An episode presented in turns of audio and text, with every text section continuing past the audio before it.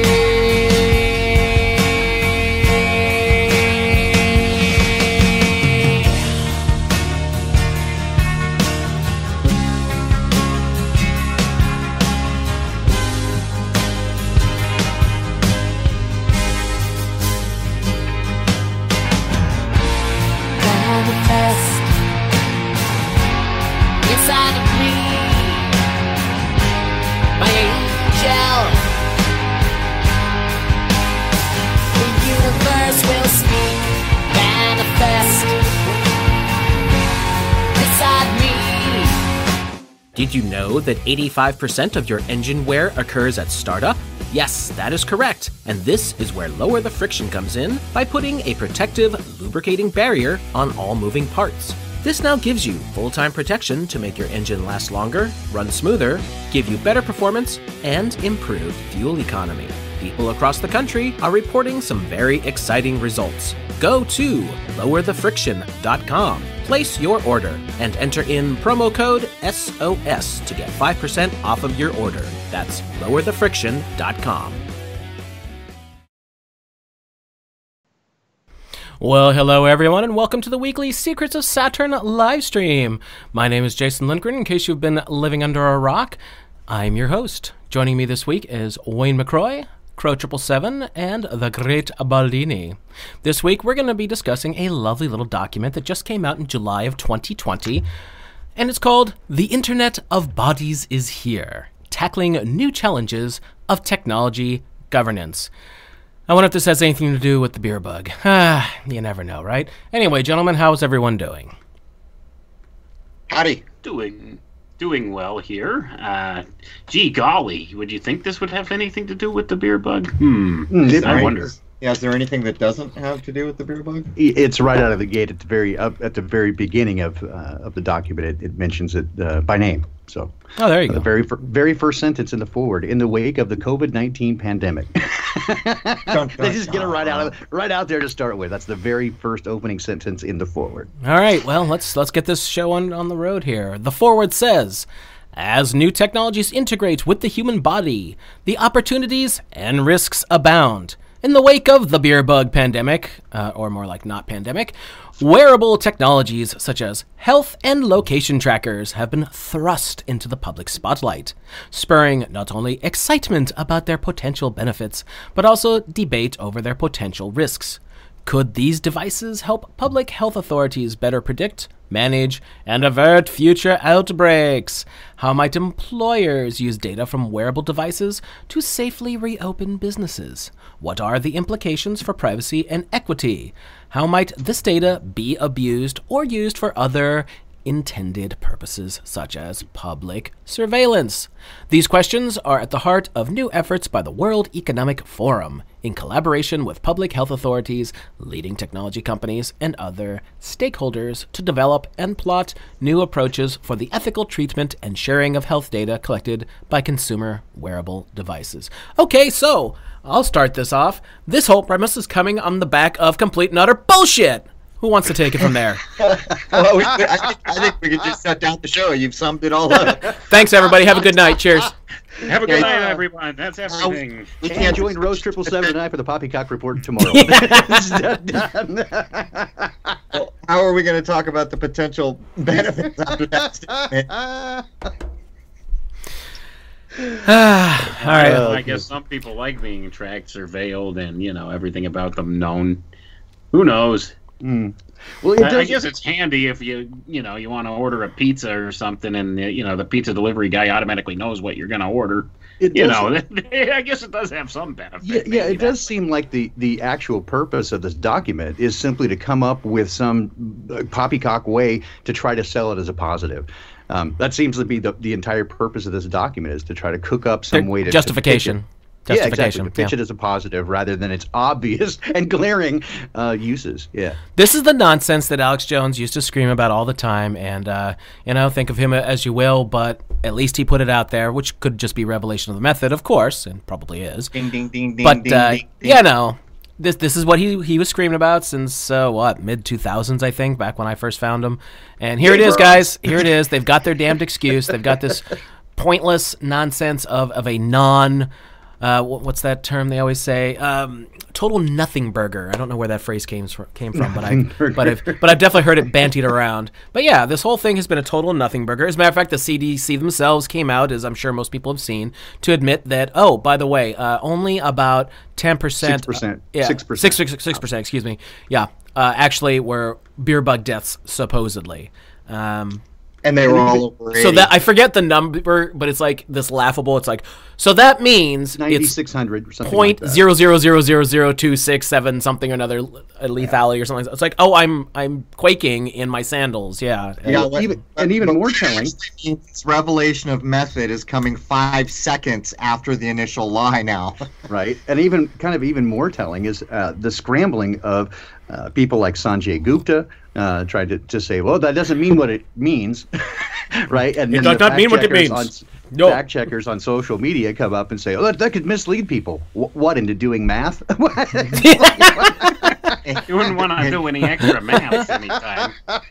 oh my gosh, it has got it's so ridiculous. It's just a comedy now uh, of how desperate they are to try to save the narrative when it's right there in your face, and they go, "No, that's not what it means. It's, it's not real." It's what? Uh, yeah, it, it, that's why. Uh, again, that's why Crow and I do the Poppycock report twice a week because we just la- we ha- we're a place we just have to laugh now. It's just so ridiculous.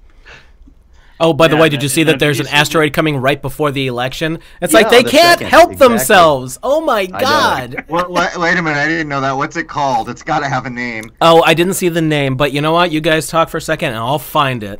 I was going to say if you didn't, if Oh, you didn't, boy. I will. But yes, it's scheduled to come in on the second. Uh, Do you know the name? They're saying closer than the moon. I, I Uh, believe its name is Joe Biden.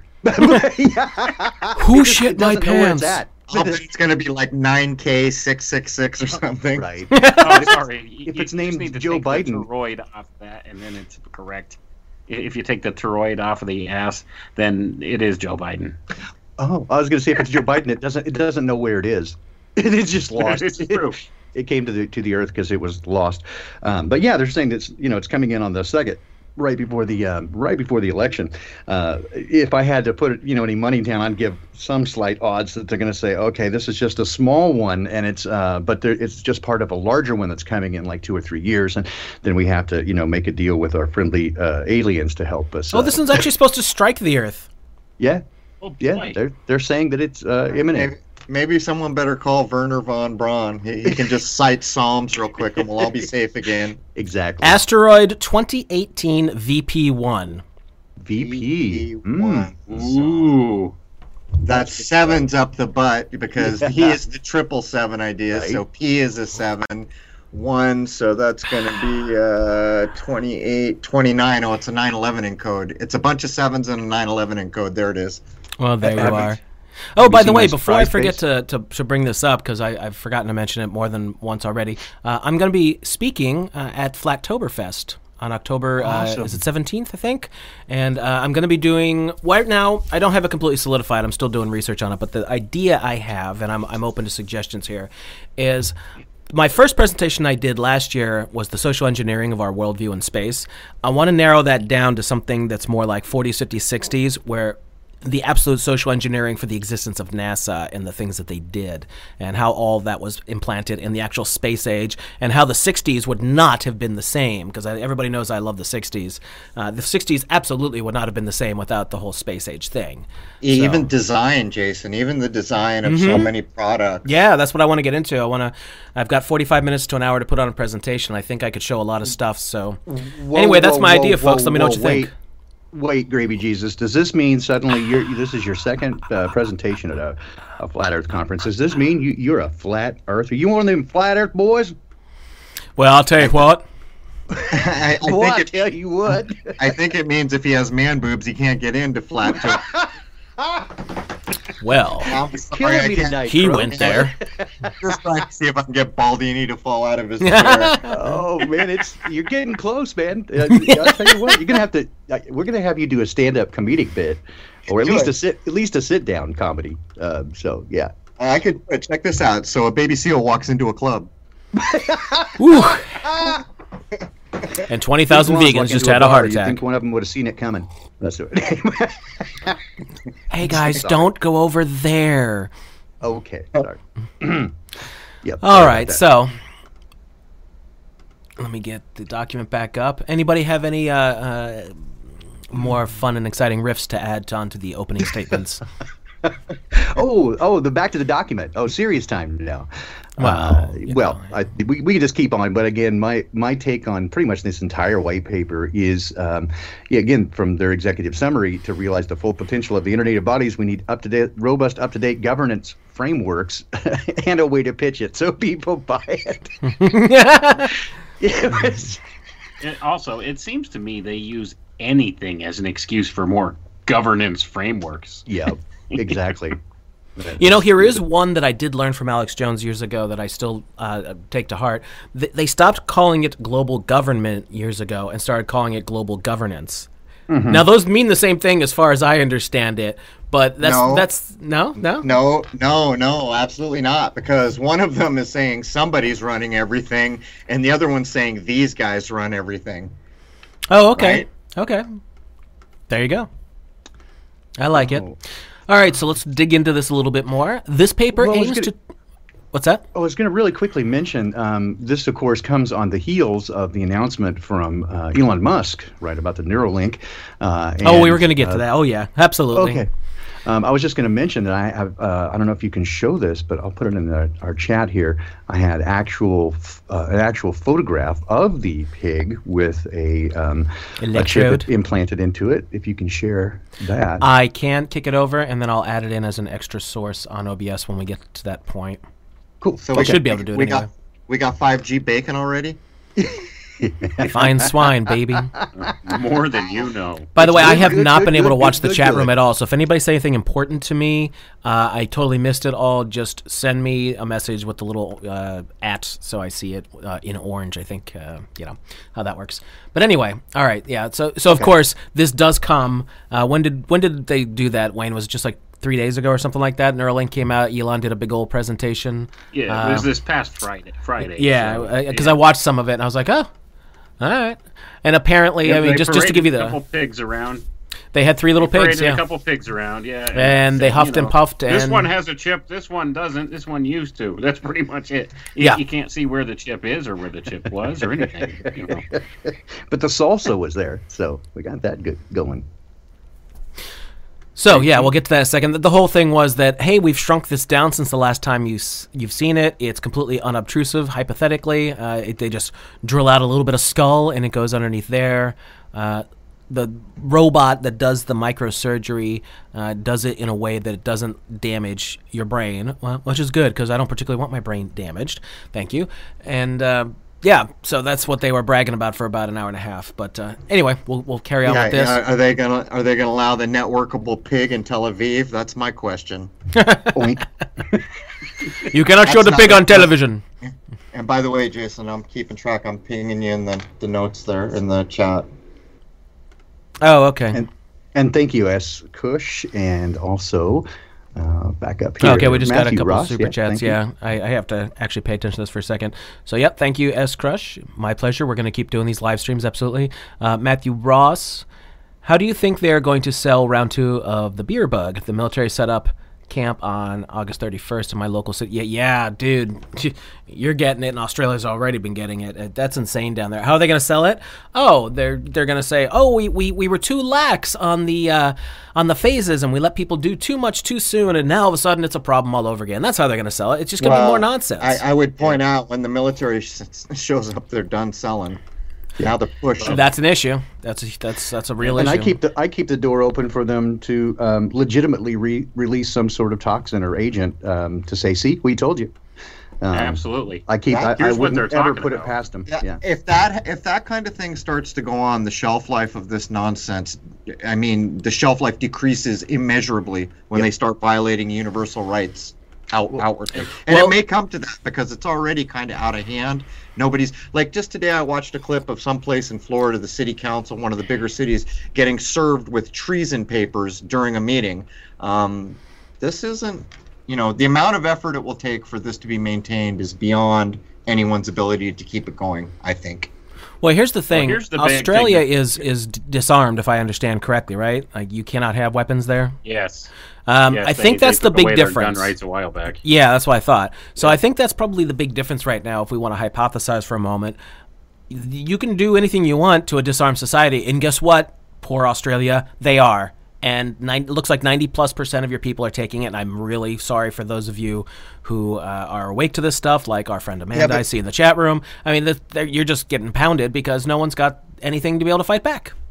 Well, they do have some brilliant legal minds down in Australia, as we have come to know firsthand. And here's the thing a corporation, which is the bane of our existence, none of this goes on without corporation. A corporation has to follow rules. Without it, it's just law of the jungle, which means toughest guy in the room gets whatever he wants. Um, they claim that corporation has all these laws, and what we've seen is they are pretty stickler about making loopholes so they don't have to violate laws. So what I'm saying is, if the courts ever come back in any semblance of doing what they're supposed to be doing, there's going to be a lot of hell to pay, particularly in Australia, where there's numbers of people who are not fooled by any of this, filing papers. Right now, here's the thing. Uh, I, you got to wonder was were all those false flags they've been pulling on us for years, trying to get the guns away, so that when they pulled this nonsense, it would be a lot easier for them to be a lot more Gestapo-like. Inquiring minds want to know. Well, Well, I again, here's the don't- big thing. Here's the big thing they're pushing now. I don't know if you guys have been paying any attention to the mainstream news uh, or the news programs or anything lately, but here's something I've heard twice now mentioned. Now, what they're talking about is come this fall and into this winter, when the regular flu season hits, along with this COVID thing. Okay, they're calling it the potential for a twin demic. this is what they're calling it. I kid you not. I've heard this twice Oh my on God. separate news programs. They're calling it a twin demic. So, what do you see them doing right now? Oh, go get your flu shot. They're really Oh, pushing yeah. these flu shots hard, and that's why. And now they just announced today, be ready. Uh, you know, for states to be ready. That the CDC announced announced today for states to be ready uh, for the rollout of a, a uh, COVID vaccine potentially by the end of the year. So they're they're going to start pushing this whole vaccine agenda hard, and the reason they're going to do that is so people rush out, get their stupid flu shots, and get their, uh, you know, stupid COVID shot or whatever it is that they're going to give them now.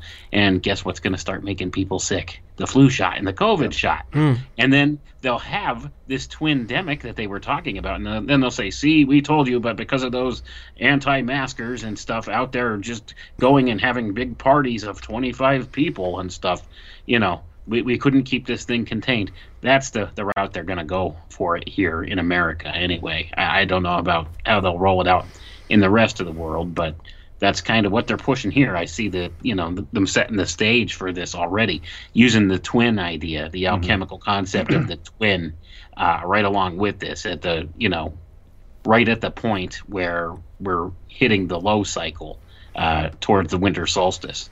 So that's Well, what they're pushing for.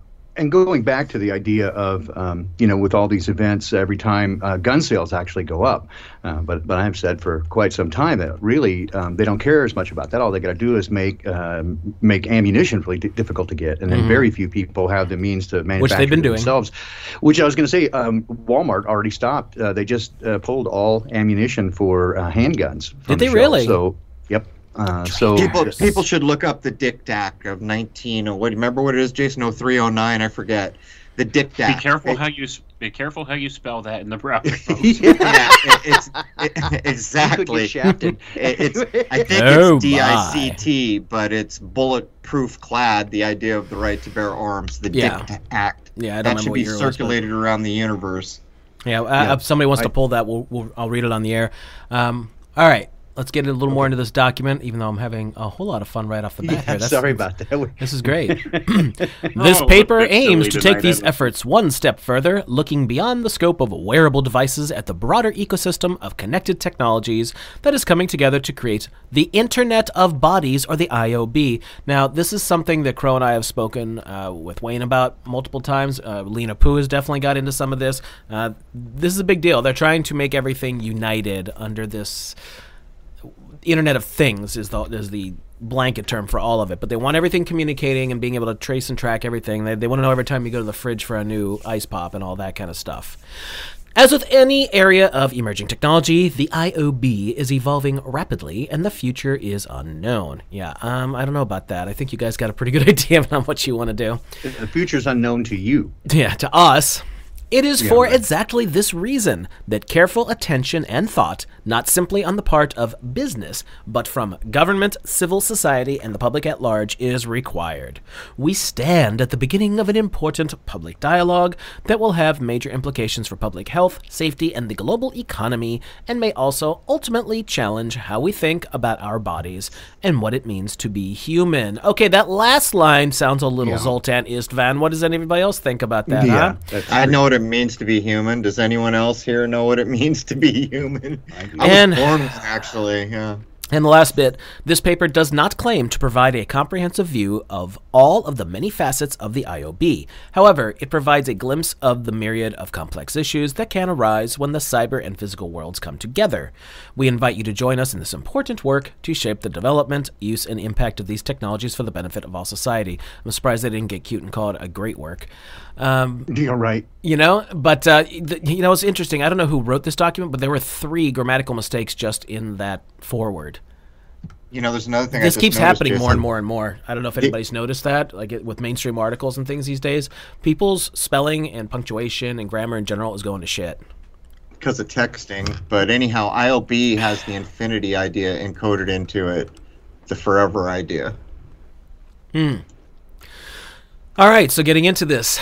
Executive summary. To realize the full potential of the Internet of Bodies, we need robust, up to date governance frameworks. So, right off the bat, they're saying, hey, we're going to make more things to control you with by law. Am I wrong here? No, you're not wrong. And another thing people will notice is they like to use the word robust in many of these different white papers and policy papers, especially as it pertains to transhumanism. Um, so you'll notice that term robust. There's something important about it. So uh, I haven't really done a breakdown of uh, you know the etymology of the word, but there's something important there. I guarantee it. Wayne, why don't you give everybody the quickie on what they're trying to push with transhumanism, what it is, and all that, because this is really your bag, baby.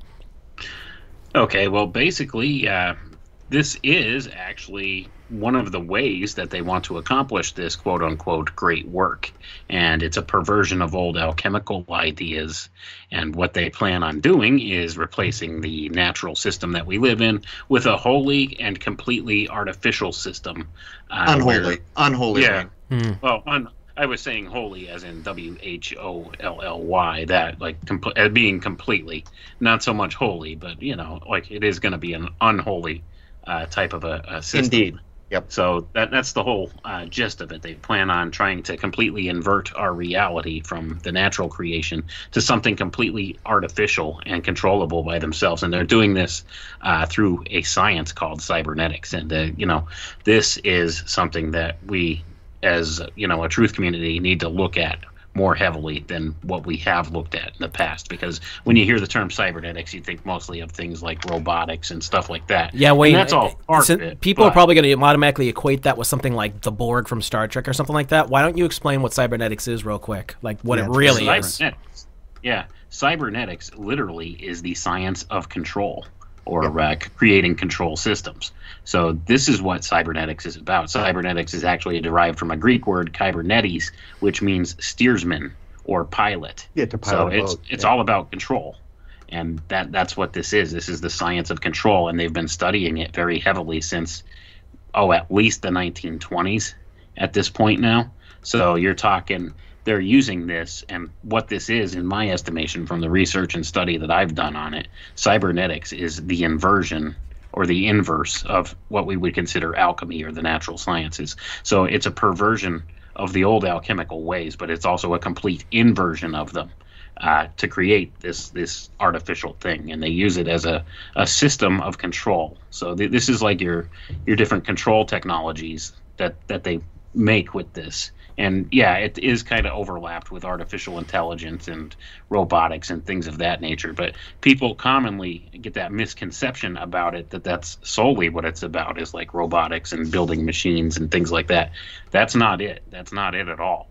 It's it, that's a major part of it. It's a component of it, but that's the ends to the means, or the means to the end, rather, I should say, is using this technology in order to uh, bring man to the next step in human evolution, which would be considered either transhuman or they call it post-human or human plus H2, human H2, 2.0. Yeah. There's many different many different uh, you know phrases that they use to describe this, but what they call this is self-guided evolution. They they see this as the means for man to take control of his own quote unquote evolution and actually uh, rise above and pull himself into the next level of evolution, apotheosis, if you will. It's an old idea, okay? And they're putting a kind of a new spin on it, but it's all the same thing.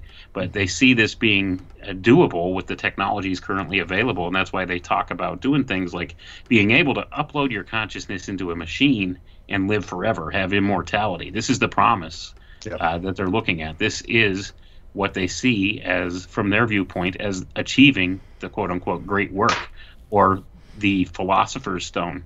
This is what they're looking at.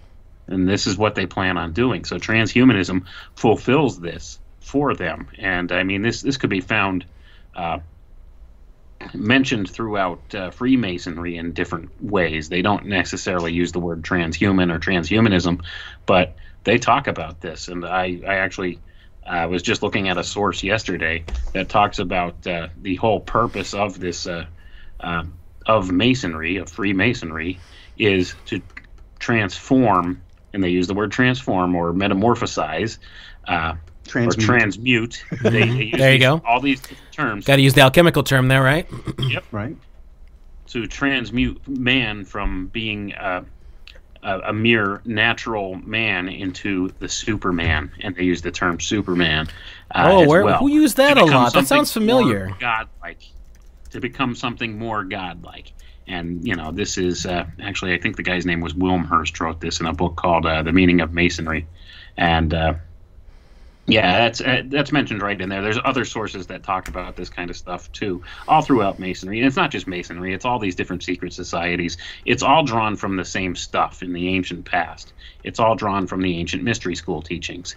And many of these teachings, even though in their original form were probably intended for good things, they've been perverted and twisted and inverted uh, by these people who took control early on by these these uh, this class of priest kings of these royal family bloodlines that uh, kind of took control over steering society. They've been doing this, uh, you know, for as far back as as we could look, and uh, it's gotten to the point today where they see it being uh, such a doable thing with the technology that they plan on uh, forming a technocracy out of this, and that's what we're seeing coming into fruition today. The the type of control structure is a technocracy. So there's a very small group of people at the top that are controlling all these different world uh, situations and things by using this science of cybernetics to do so. And this is what we're looking at. This is what transhumanism leads to, because what they want is not only to be able to access and track and surveil you and know everything about you. Um, you know they they want to be able to actually get Implant. direct control get direct control of your mind yeah. so if they could control your perceptions they could control your reality and that's a scary thought but i mean the, the way they're trying to pursue it with these technologies if they could put a chip in your brain where you know they could actually read your thoughts and uh, you know transmit your thoughts into uh, say the internet of things or they also talk about not only the internet of bodies here like we're looking at today but there's another subsystem of the internet of things that they call the internet of thoughts. Mm-hmm. and that's that's what they are really looking for because they want to bring the whole the experience yeah into this hive mind type idea a fictitious a existence. Yeah. Right. It's it's a very slippery slope, and it's a dangerous place to stand. And I, I would say that it's actually the destruction of the human soul. In my it is. View. Yeah, it's yeah. it's more than that. But you nailed it on uh, robust because the moment you said it, I knew it. So what they're the, the the way you picked out that word backs exactly what you've said, where there's a real world made by the creator, perfect in its delivery, called nature, and everything we do is basically a, a weak knockoff, a mimic of that. So the word robust, which is backing, and think about robot, robust, these words have relationships, but the word robust comes from Middle French. I posted it in three parts, uh, but it literally means as strong as an oak. So there's your foundation existing truly in nature, undeniable, being applied to this cybernetic nonsense, this fiction, this code, which has no existence in reality. But as I went through, um, it brings up the, the reddish idea, Latin ruber related to Robigo. Um, it keeps going on, but here's here's the kicker, Wayne. See Hamlet, and I think this is Act Three, Scene Two, unless I have that backwards. But that's the reference in etymology. Go see Hamlet. There it is. Yeah, and if you, when you get to this idea of the, the hive mind, um, as I've often said, that people don't have ideas, but ideas have people. And um, the hive mind with the direct interconnected internet of thoughts is that on steroids. Uh, just broadcast an idea to um, direct injection. Uh, so people don't really have even, uh, I mean, it's pretty close to that now with what we see with the full court press and the uh, full spectrum programming with through media, uh, through every aspect of news and film and music. Uh, it, it gets absorbed so quickly that you can see its results very clearly on uh, social media. When they present an idea, people immediately absorb and um, regurgitate it right away, uh, as though it was the greatest thing ever. And it's it's pretty remarkable. Uh, um, how successful they've been with, with that, but yeah, this is uh, this takes that idea uh, to the next level, certainly. All right, let's get back into this. The Internet of Things, or the IoT, is increasingly entangling with human bodies. This emergence and fast expansion of the Internet of Bodies, the network of human bodies and data running through connected sensors, while offering enormous social and health benefits, also raises new challenges of technology governance. So they're already saying that they want to govern all this technology. And I don't hear anything about individual countries here. This seems to be a pretty big blanket statement by the World Economic, Economic Forum, Forum. the yeah, world, direct, the entire world, and they were directly involved, of course, with uh, Event 201 and many other of these. Uh, Ooh, shocker! yeah, right. Uh, as well as the uh, the lockstep thing from uh, Rockefeller, they were um, directly involved with that. So all of these things, uh, they've been directly involved in a, a tangible way boy, it's almost as if they were in, you know, the the planning of this or something. You know? Yeah, you don't say. it was almost like the World Economic Forum was in on the planning of this stuff. Oh. Go figure. Not, nonetheless, it, it, it, feels like a lot of this is rushed to me. Yeah. It- Well, you've been saying that a lot, and it wouldn't surprise me because, again, uh, did they get the guns away from everyone in the United States? No, they did not. So, are they doing massive tyrannical things in the United States like they're doing in Australia and apparently now New Zealand, or at least going to attempt to? Not yet. Well- so, you got to wonder. they've they've got more problems than just that because of the mindset uh, that was still being pushed along as I was in school, 60s, 70s, 80s. Um, these ideas were that we had founding documents, that we had freedoms, uh, all these things, regardless of whatever you want to say is the truth about those documents, that is not so easy to remove. And so, what they're going to have to do probably here is do the generational thing, either that or let the, the, the herd call itself, provide a bunch of terrible choices. That you know. Seems. Yeah, that seems Well, to me. Th- think think think about the next paragraph you know and this could be uh, and all the controlled substances that are going to be legal next month this technology will ensure there's ex- extra cocaine in every household and that's not a pun that's not a pun yeah that's not a pun because that references uh, brave new world where and we see it already with with pot with other things um, the kind of lax i know people who work um, for some pretty high up places akin to Homeland Security, um, who were asked to come work to, for them because of what they could do in the world, and they replied, "Well, sure. What's your pay? I'll come. I'll come work for you, but you got to understand, I party and I smoke a lot of weed." um, and, and they said, "Cool. We we could give a, a damn. Just do what we want." Um, so these are the things, and so the calling of the herd is a real thing, but that's that's the tipping point, Baldini. Well, and what if you they, think- if they pull the trigger, then what you're seeing is universal rights out the window. That will shorten their shelf life, by the Yeah. way, if they do that. But uh, I suspect it's more like, oh, guess what? Vicodin's free now. Everyone come down to Rite Aid and get your 500 pack of Vicodin. That kind of thing. Sure, Well, Cora. What do you think of the of the idea? And again, um, I'm pretty much on the same page with you. What do you what do you think with the um, uh, again the idea, as you say, that um, to me much of what I see right is litmus test and uh, the continued and um, uh, amplified polarization uh, of different sides. Right. So those who awaken do so because they throw it right out there in the open. It's not even difficult to find. But those who are asleep still are, and more so, uh, they're fighting. So once you get that fulcrum point pretty well defined, um, and now you polarize them people into two different sides, then they can just back up and let them let them at it. Right. They don't have to do any more Well, that's- work at that point. in a way that's the basis of our political system but i would point out that fear is the main contagion and Yep. fear is not conducive to waking up uh, on any level True. but i would i would further point out and jason and i are about to cover jason and i have this old i don't know hour and a half where it's primarily Jason asking me things um, about some of the natural laws that used to be called hermetic and other things too. But I think it's critical to get back to these ideas for the simple reason that they prove to you that for us to have good in this world, there's going to be evil. And as soon as you come to realizations, really come to that realization at an adult level where it hits you like a ton of bricks and now it's on board with you and there's no getting rid of it, you begin to realize that as night follows day and day follows night, we have no good in this world without what we call evil, and it will always be that way in this duality. Um, and once you start to come at it in that way, you can start to understand how the seven principles, provable foundational principles of this place, are being leveraged. So even look at what Wayne just said with the twin twin demic idea. Uh, is anyone going to have to be clueless when that happens? Well, the sun's in the sign of Gemini for crying out loud, and all these other things that will likely go with it. Uh, my point being is we've been trained to cry about a thing. It's like saying, you know what, I hate rocks, and I'm going to be pissed off about rocks until people get rid of all the rocks in this damn place. Well, the rocks will always be here, and when you grow up and quit being mad at rocks, you will further understand there is no living in this duality without bad things. And when you come to that realization, then you're better equipped to deal with jackasses going way too far to the dark side. I see it a little different, but that's that's okay. I see more polarity than duality, but that that's a conversation for a, uh, a different time. Anyway, we can kind of I. I would defend it with the principle of rhythm, but we'll move on. okay, uh, that's cool.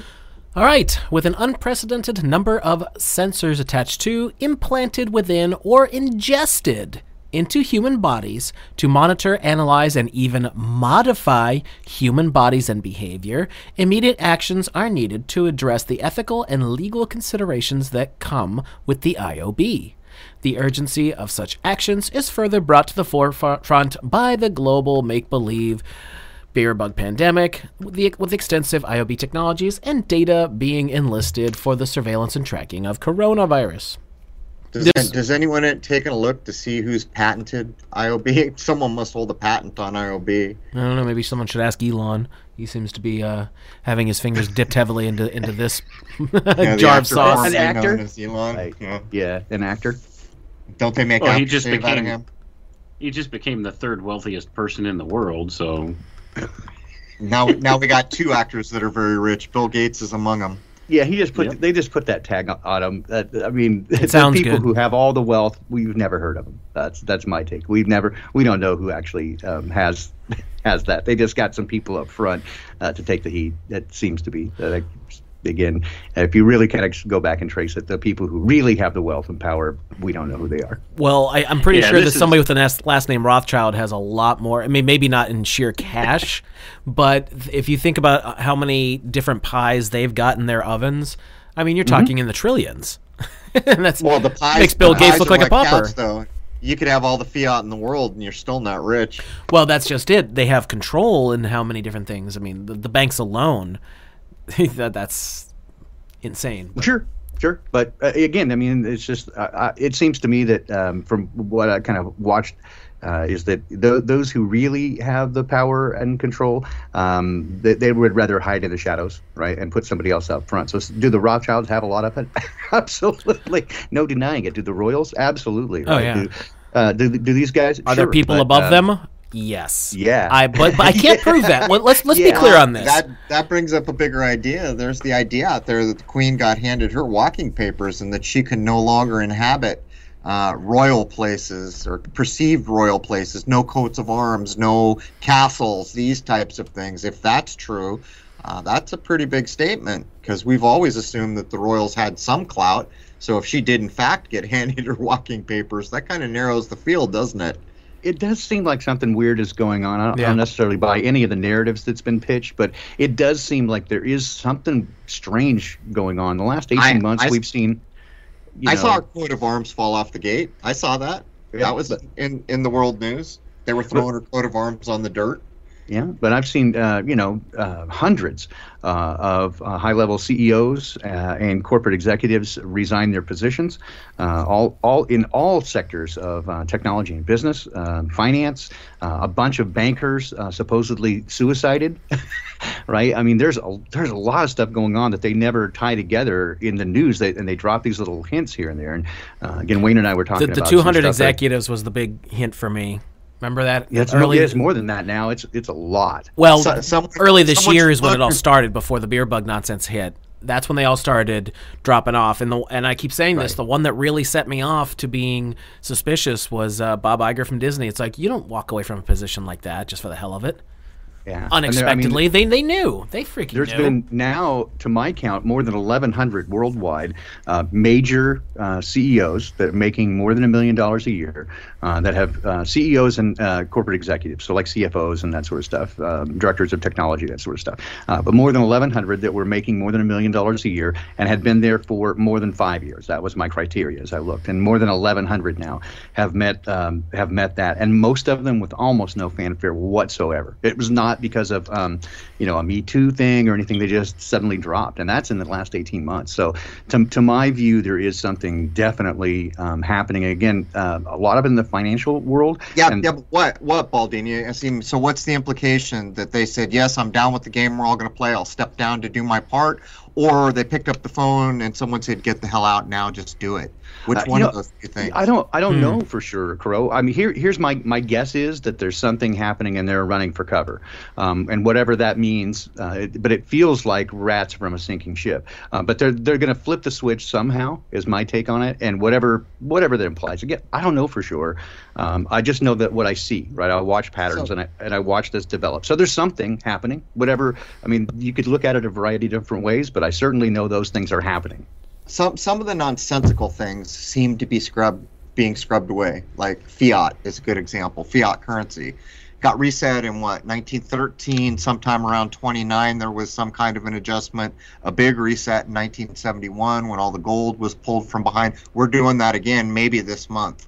I know people who predicted the fall of fiat accurately. They said it would die within the next three years, about two and a half years ago. Um, they said there was no way around it. There, here we are. Um, and these are people that only trade in precious metals. They only buy and sell in precious metals. They won't have anything to do with fiat.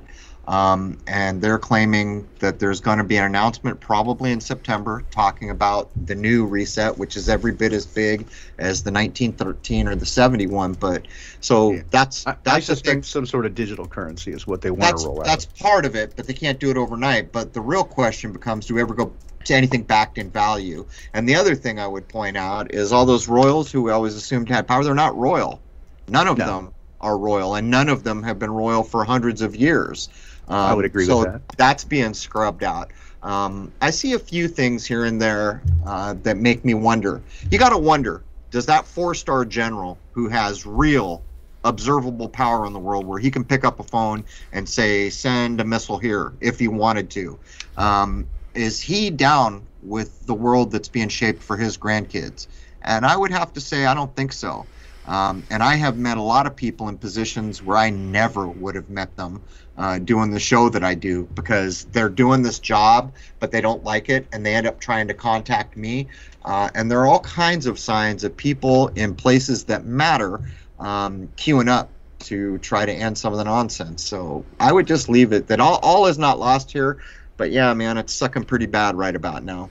Yeah, again, I don't, I, I, can't prognosticate for certain. I just, again, I just watch the patterns develop, right? And I just go, it, it's not, um, it's not by accident. So what does it, what does it mean? I don't have enough data. I don't say. I mean, there's a, there's certainly a data anemia going on. But um, as I was going to say, I, um, talking to Wayne, that I've started to catch a variety of news stories, uh, which look and smell really funny, and they seem to be specifically passing messages back and forth with this uh, specific kind of a news story. We'll talk about this at another time, but um, I think uh, I think we both agreed that I've, I've caught something here, and um, we'll talk more about that again at a later time. But uh, looking for patterns in what we see in these news stories, it appears to be that is their primary method, or at least one of the methods of communication. They're uh, passing information back and forth, uh, and we're trying to crack the code a little bit. But it's it's interesting. But it does seem like there's movement and uh, movement at a pace that seems, from my view, to be unprecedented.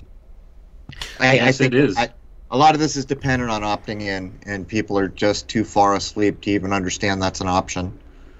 right? And that that's the whole thing. I mean, they they've really rolled out probably a good uh, decade worth of social engineering in just the past six months when you really look at Yeah. it. So they are they're they're packing all this in and just seeing how fast they could roll it out, and you know how much it's going to upset the apple cart or, or how little it'll upset the apple cart and that's why they've gone ahead and, and done things like mandatory masking and things of this nature to see who's going to capitulate and who's not it's a test so they're they're testing the waters, and they saw by and large the vast majority of the public will go along, even if they realize there's something wrong with this. They're still going along with it, and it's the same thing here. Uh, just here in Pennsylvania today, um, the uh, the Congress here went back into session to try to overturn the governor's veto, and they they fell short just a few votes to do it of the two third majority. So the governor's stance holds up his his veto of uh, this bill that they had come out with to end this whole lockdown situation here. And so it stands, and he just renewed his state of emergency another 90 days. So we're looking at December now still with Jeepers criminy. you know with more of this nonsense here. So yeah, so you could see, and and people were really hoping that uh, the uh, the uh, government structure here in Pennsylvania would overturn this. But uh, you know, if you're depending upon corrupt government to fix corrupt government, then that's a foolish kind of uh, an expectation, Yeah. really. Yeah. So They just it- started it's going to a, take uh, massive. It's going to take massive civil disobedience to end this, but people aren't doing it, and that's why they're pushing so hard and you know putting this stuff in place as quickly as they can now. Or, or are they, and we just don't hear about it because that's not what CNN and, and Fox are going to cover. Uh, That's true enough. I- yeah. My, Yeah. my brother in San Diego just sent me a bunch of stuff that I didn't even know was going on about the protests all over San Diego. Yeah, they're not going to. They don't want to cover that, or if they do, they'd say it's a small group of people, right, um, that are crazy. uh, well, back to the you know the the uh, question about who has the patent for the Internet of Bodies. Uh, Eric DeLine dropped a, a link and uh, looked at the I looked at quickly at the ownership of those patents. It was Lattice Semiconductor, and surprise, surprise, um, their primary thing is AI controlled hardware security measures. So uh, take that for, Hmm. for what for what So, you will. so who is the holder, Baldini? Lattice, L A T T I C E, Lattice uh, Semiconductor. And so that must be a Silicon Valley company. So we would have to know who's who's holding the paper on that, huh? Yeah, the um, their website says end-to-end sup- supply chain protection within antitrust, And- but wow, that's bold. Yeah, Yeah. that is bold right and um, so they're what they are um, going with is basically this idea of FPGA single wire aggregation, um, and this uh, again it's AI controlled uh, hardware security, and they imply robotics um, very heavily just with the uh, graphics on their home page. So uh, latticesemi.com is uh, if you want to just take They, a quick look they at public? Are they public? That. Uh, it doesn't say. I'll have to look real quick here and see what they do. Um, if It'd be publicly interesting to know what their stock's doing if they're. Uh, Maybe interesting to do a little background research into that company because I bet you there's some mention of something called wetware in there. You know what wetware is, folks? You I, I Yeah. am apparently, according to them. LSCC is their trading. Um, so it's their stock. The 33. They're trading under 33. Nice. Yeah, LSCC. It never ends, man. Never And ends. sitting, oh, sitting at 30.51. Um, they jumped up um, today. So there you go. There's the keys to the kingdom. So are we looking at a Masonic owned at some level? But uh, I would suggest that what the stock does in September is going to be a big tell for that company. I haven't read this whole document, but is there a conclusion of when they're actually trying to fake like this is going to be real? Well, no, they're, but- they're claiming it is now, but I mean at some level that's visible. I will say that they their stock has gone from about six dollars uh, in April, uh, right at the end of March, and all of a sudden they're trading uh, right around thirty bucks right now. There, there you go. So uh, between April and now, so it right immediately um, at April, uh, they uh, just before April, right at the end of March, they started going up on a steadily increasing trend with no real drops, only within the day here and there. But now they're up over thirty dollars, so they nearly they more than tripled uh, in that time. Boy, a little insider information about when the beer bug was going to hit would have made you rich on that stock. You would think, um, and they wouldn't be the only ones. We see uh, a variety of tells about prior knowledge uh, from, uh, well, there was more than, uh, again, more than 300 uh, stockholders in the U.S. Uh, that hadn't traded anything more than $300,000 in the uh, four years prior, uh, that suddenly traded more than a million dollars uh, in the three months leading up to the beer bug. So, right at the end of 2019. Uh, and most of those having to do with pharmaceuticals. So, for what it's worth, again, uh, I, I just watch things, right? And it's, a lot of these things are tells. All right, let's move on with this. The white Wh- paper. Well, one more thing. What, which exchange are they on, Baldini? Uh, that is, um, well, you can find them on the Dow, the S&P 500. Uh, so it'd be this New York Stock Exchange. Okay. This white paper comprises two parts. Part 1 provides a landscape review of IOB technologies, as well as their benefits and risks. An examination of the ecosystem shows that IOB technologies are deployed not only in medical scenarios, but also across different sectors, from fitness and health management to employment settings and entertainment. The accelerating convergence of consumer devices and health medical devices also shows that the line between medical and non medical IOB devices is blurring, so they're admitting it right there. Mm-hmm. This suggests that new strategies of gov- governance are needed for IOB devices, which are traditionally subject to different regulatory agencies and rules. And they're also usually just, just put out by individual companies like Apple or Microsoft. It is worth noting that this white paper will not delve into gaming and virtual reality devices nor the data from them. While related, these devices raise distinct issues from the more traditional health and fitness devices. Part 2 examines the governance of IOB data, focusing in particular on the regulatory landscape in the United States with a comparative perspective of regulation in the European Union. This part examines current regulatory approaches to the to IOB data as well as the challenges raised by the rapidly shifting ecosystem, especially the wide adoption of big data algorithms. How many times have Crow and I talked to you about big data? Whereas IOB technologies also entail other issues, such as the physical effects of devices on users and liability for physical harms, this paper focuses only on the governance of data generated from IOB, particularly from health and wellness IOB devices. Two main findings for policymakers and stakeholders are highlighted. First, broad adoption of the IOB and frequent flows of IOB data across scenarios and sectors requires robust, there it is again, and consistent governance frameworks in both the medical and non medical sectors. This is particularly the case for IOB data governance, as while clinically derived data in general strictly is in general strictly regulated, the regulation of consumer generated data and other non-clinical data is often, given the sensitivity of the data, uneven in terms of coverage and strength across sectors and jurisdictions. This is the case in, for example, the United States. Second, IOB data governance approaches and data protection laws need urgent updates to address the risk of privacy, unfairness, and discrimination brought about by common practices of big data and analytics. The risk presented by big data analytics exists with both medical data and non medical data, as even de identified medical data can be re identified or misused in a way that causes harm and discrimination to individuals and groups.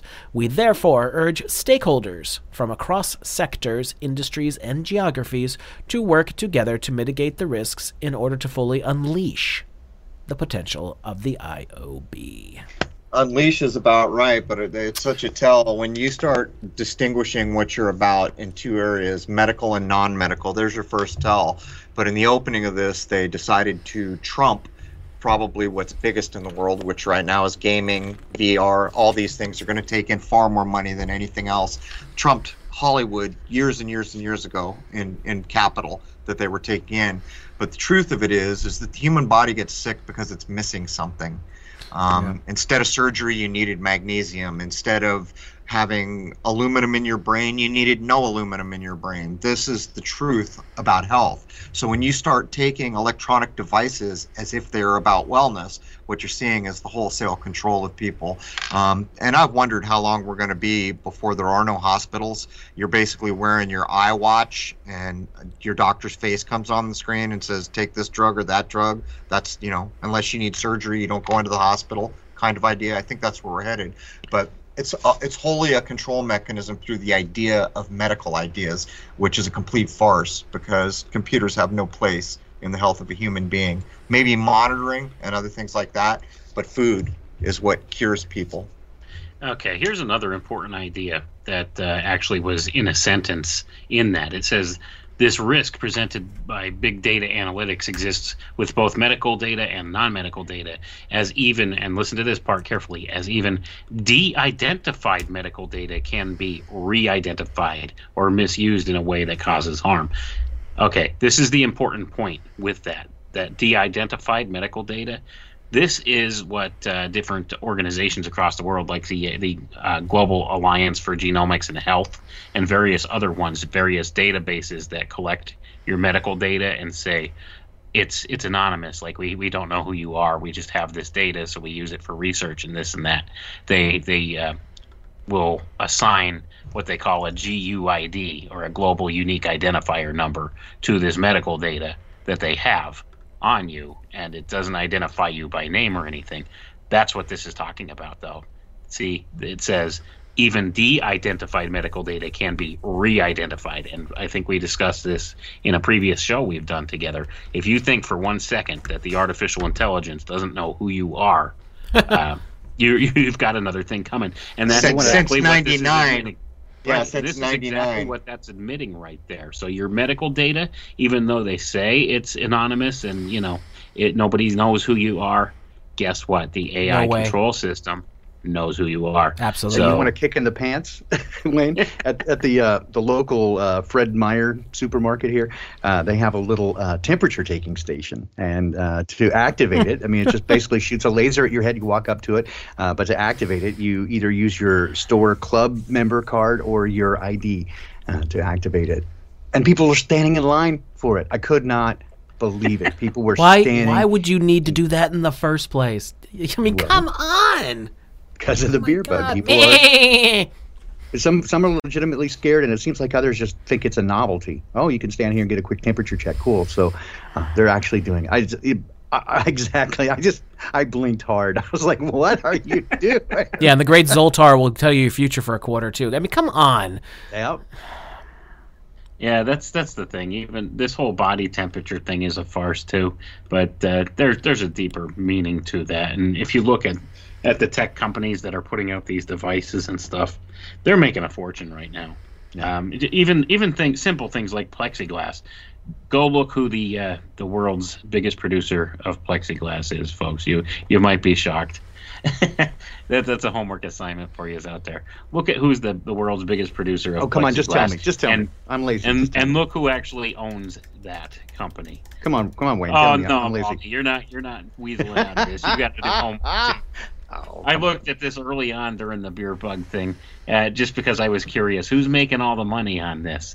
So if you if you go ahead and, and look up the, the major producers of plexiglass, and then look at the uh, the company that actually owns like the parent company of that company, you'll see. I got it. yeah. Okay. Lucite. Yep. Oh. yeah. Okay. And then you know who owns them. Yeah. So okay. Site. But no, even even though if you look where the money's going, you know, but but yeah, that's the name Lucite. I, I wonder if that's coincidental or not. Hmm. Lucite bird. I've heard of don't that. oh dear. It, but anyway, that's neither here nor there. But uh, yeah, you're looking at uh, you know this this stuff's coming along, and they're they're really trying to normalize this whole idea, and and that's what it's all about. They want all your medical data. They want to tie it to a blockchain utility so it never gets lost or you know Blockchain. That like sounds that. familiar. So it's Oh yeah, yeah.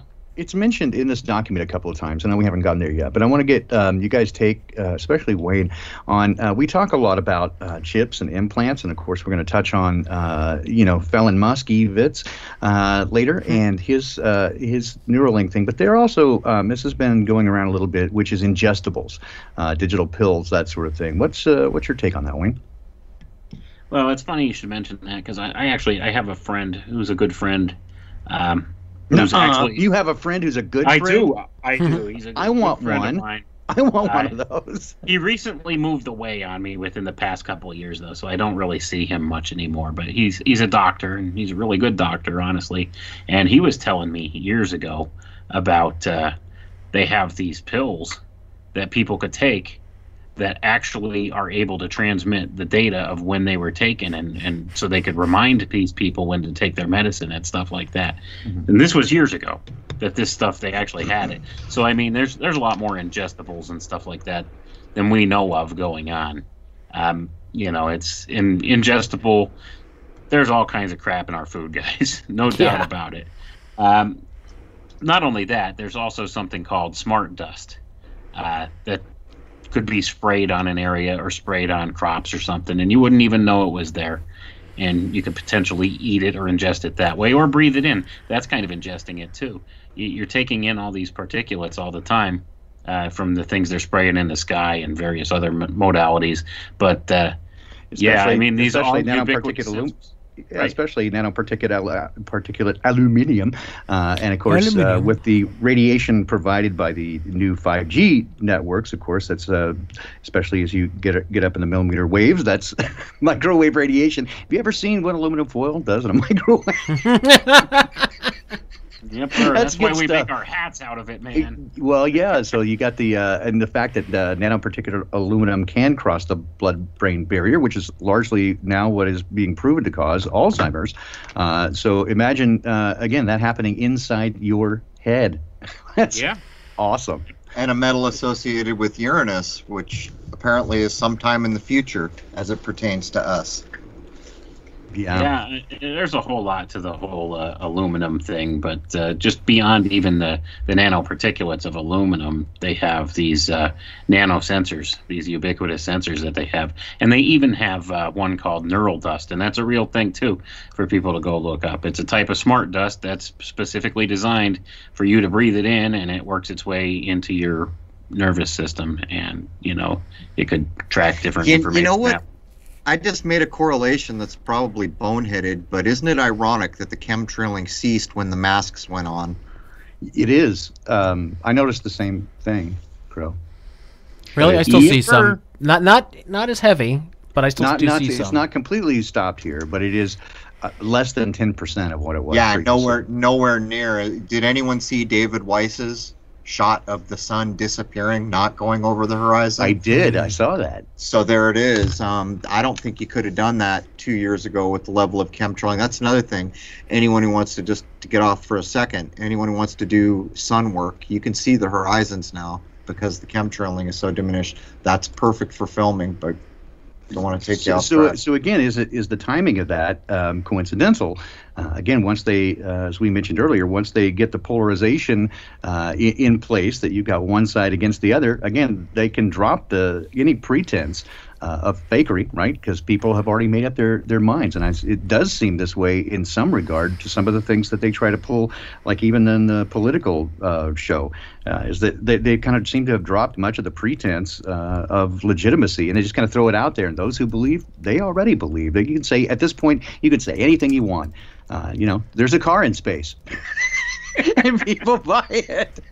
Well, grain silos are some of the best uh, space vehicles that you can manufacture. Absolutely. Apparently. Those Apparently. are awesome. Yeah, exactly. Well, that was weird. Uh, my Skype settings just changed themselves automatically. Turned That's off because my Skype mic loves and, you, Crow. You know this. Yeah, put everything out of my headphones into the speakers. Interesting. That sounds like fun.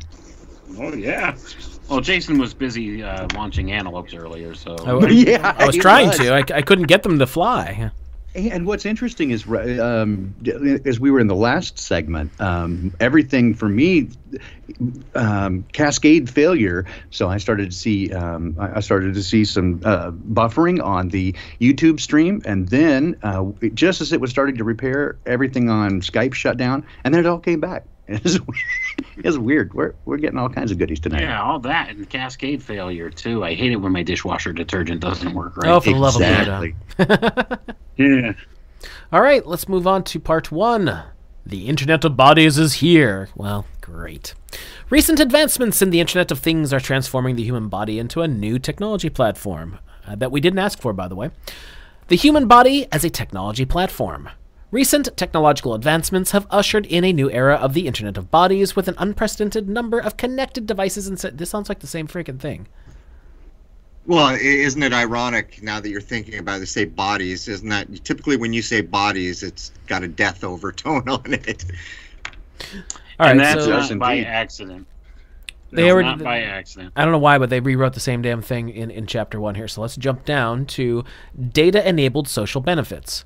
The variety and vast amount of data collected through IOB technologies is propelling transformations in health research and industry, especially with the development of the direct to consumer digital health market. IOB technologies have also been adopted to enhance work safety in high risk scenarios, getting you used to crap like temperature checks, right? For the more notable social benefits are detailed below enabling remote patient tracking and reducing cross infection, improving patient engagement and promoting a healthy lifestyle, advancing preventive care and precision medicine, and enhancing workplace safety. Again, doesn't it sound like they're just stretching? They're reaching, they're grasping for straws here. Anyway, uh, nonsense they can come up with to try to try to sell this as a positive. Well, I mean, well, it's there's there, plainly there- obvious. Let, let's just be blunt here. They are pushing the idea that there's actually a real fucking problem going on right now, and there isn't. It's nonsense. Number one, enable remote patient tracking. There should be a period there, and then it should say 1.5, reducing cross infection. When was this document drafted? I would ask. What's July what- 2020. That's when it was released. Yeah, exactly. Infection my poppy Yeah. pop. Well, you can see they're laying the cards on the table here. This is what they want. This is the quote unquote contact tracing. Well, they've that, got everyone uh, convinced there's a problem. So, like, oh, by the way, we have a solution for all these problems. Like, yeah, you manufacture bullshit, and now you're pushing your agenda. That's all this is. Gee, that sounds familiar, like a Hegelian dialectic or something. I never heard of that. What's that? yeah, it repeats o- over and over. And uh, as we said from the top, again, this entire document seems to be a pitiful attempt, grasping for straws, to try to come up with some positive to, to sell what is on the face of it. Um, you know, clearly uh, invasive, um, you know, um, surveillance state. I mean, it's like, hey, we're going to well, stick this thing in you to track you all the time. Uh, and uh, what's it do? let me see. Um, it could be good. It's going to help you your health. we have to pass the bill to find out what's in it, right? Yeah, but think about the cultural constructs that are already reflecting where we're about to go. And an example I would cite is like the heist movie. Remember in the 60s and 70s, there was the big heist. They were going to steal the diamond or something. Those were big, big. Uh, think of Ocean's 11, the original. Now think of how people think about a heist movie. It's a joke. As a matter of fact, Rick and Morty just made total fun of mm-hmm. the idea of a heist movie. Yeah. Because where we exist now, it's not possible to heist anything in that way. Um, you can hack it, but you it's ain't cyber heisting. Yeah. yeah, you ain't walking out of nowhere. No, you can't nothing. do diddly squat anymore. Every everything no. is is uh, tracked and traced. So, in fact, even even if you were to achieve, you know, the, the age old dream of invisibility, right? They'd still get you with thermal stuff, uh, with all kinds of biometric uh, data. Even if you were, you know, invisible, even if you had the amazing clip of invisibility, you still couldn't do it. You'd have a heat signature, so I mean that's right, exactly. You know, you'd also have an electromagnetic signature. Like these, so I'm saying all you, the you need magic powers literally to to get away with anything now. You would have to dematerialize. Yeah, I guess, I guess they weren't telling us the truth in Harry Potter and the Chamber Pot. yeah, right.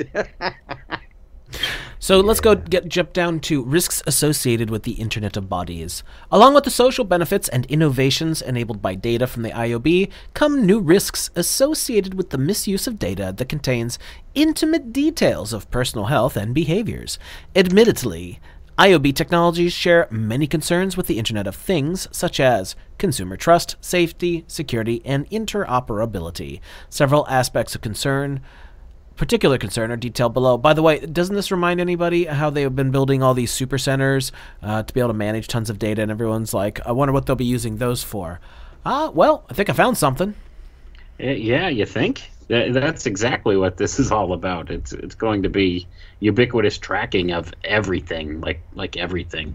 Uh, just to jump back though uh, to uh, the last section there, just an important thing here. Number four on that list of uh, the uh, data-enabled social benefits was workplace enhancing workplace safety. You know what this means? You need to get the vaccine if you want to come back to work. That's what that means. So just to kind of break that down for people, because that's an important point. But uh, back on topic here, though, uh, what they're talking about now is, you know, with with all of these particular concerns they have.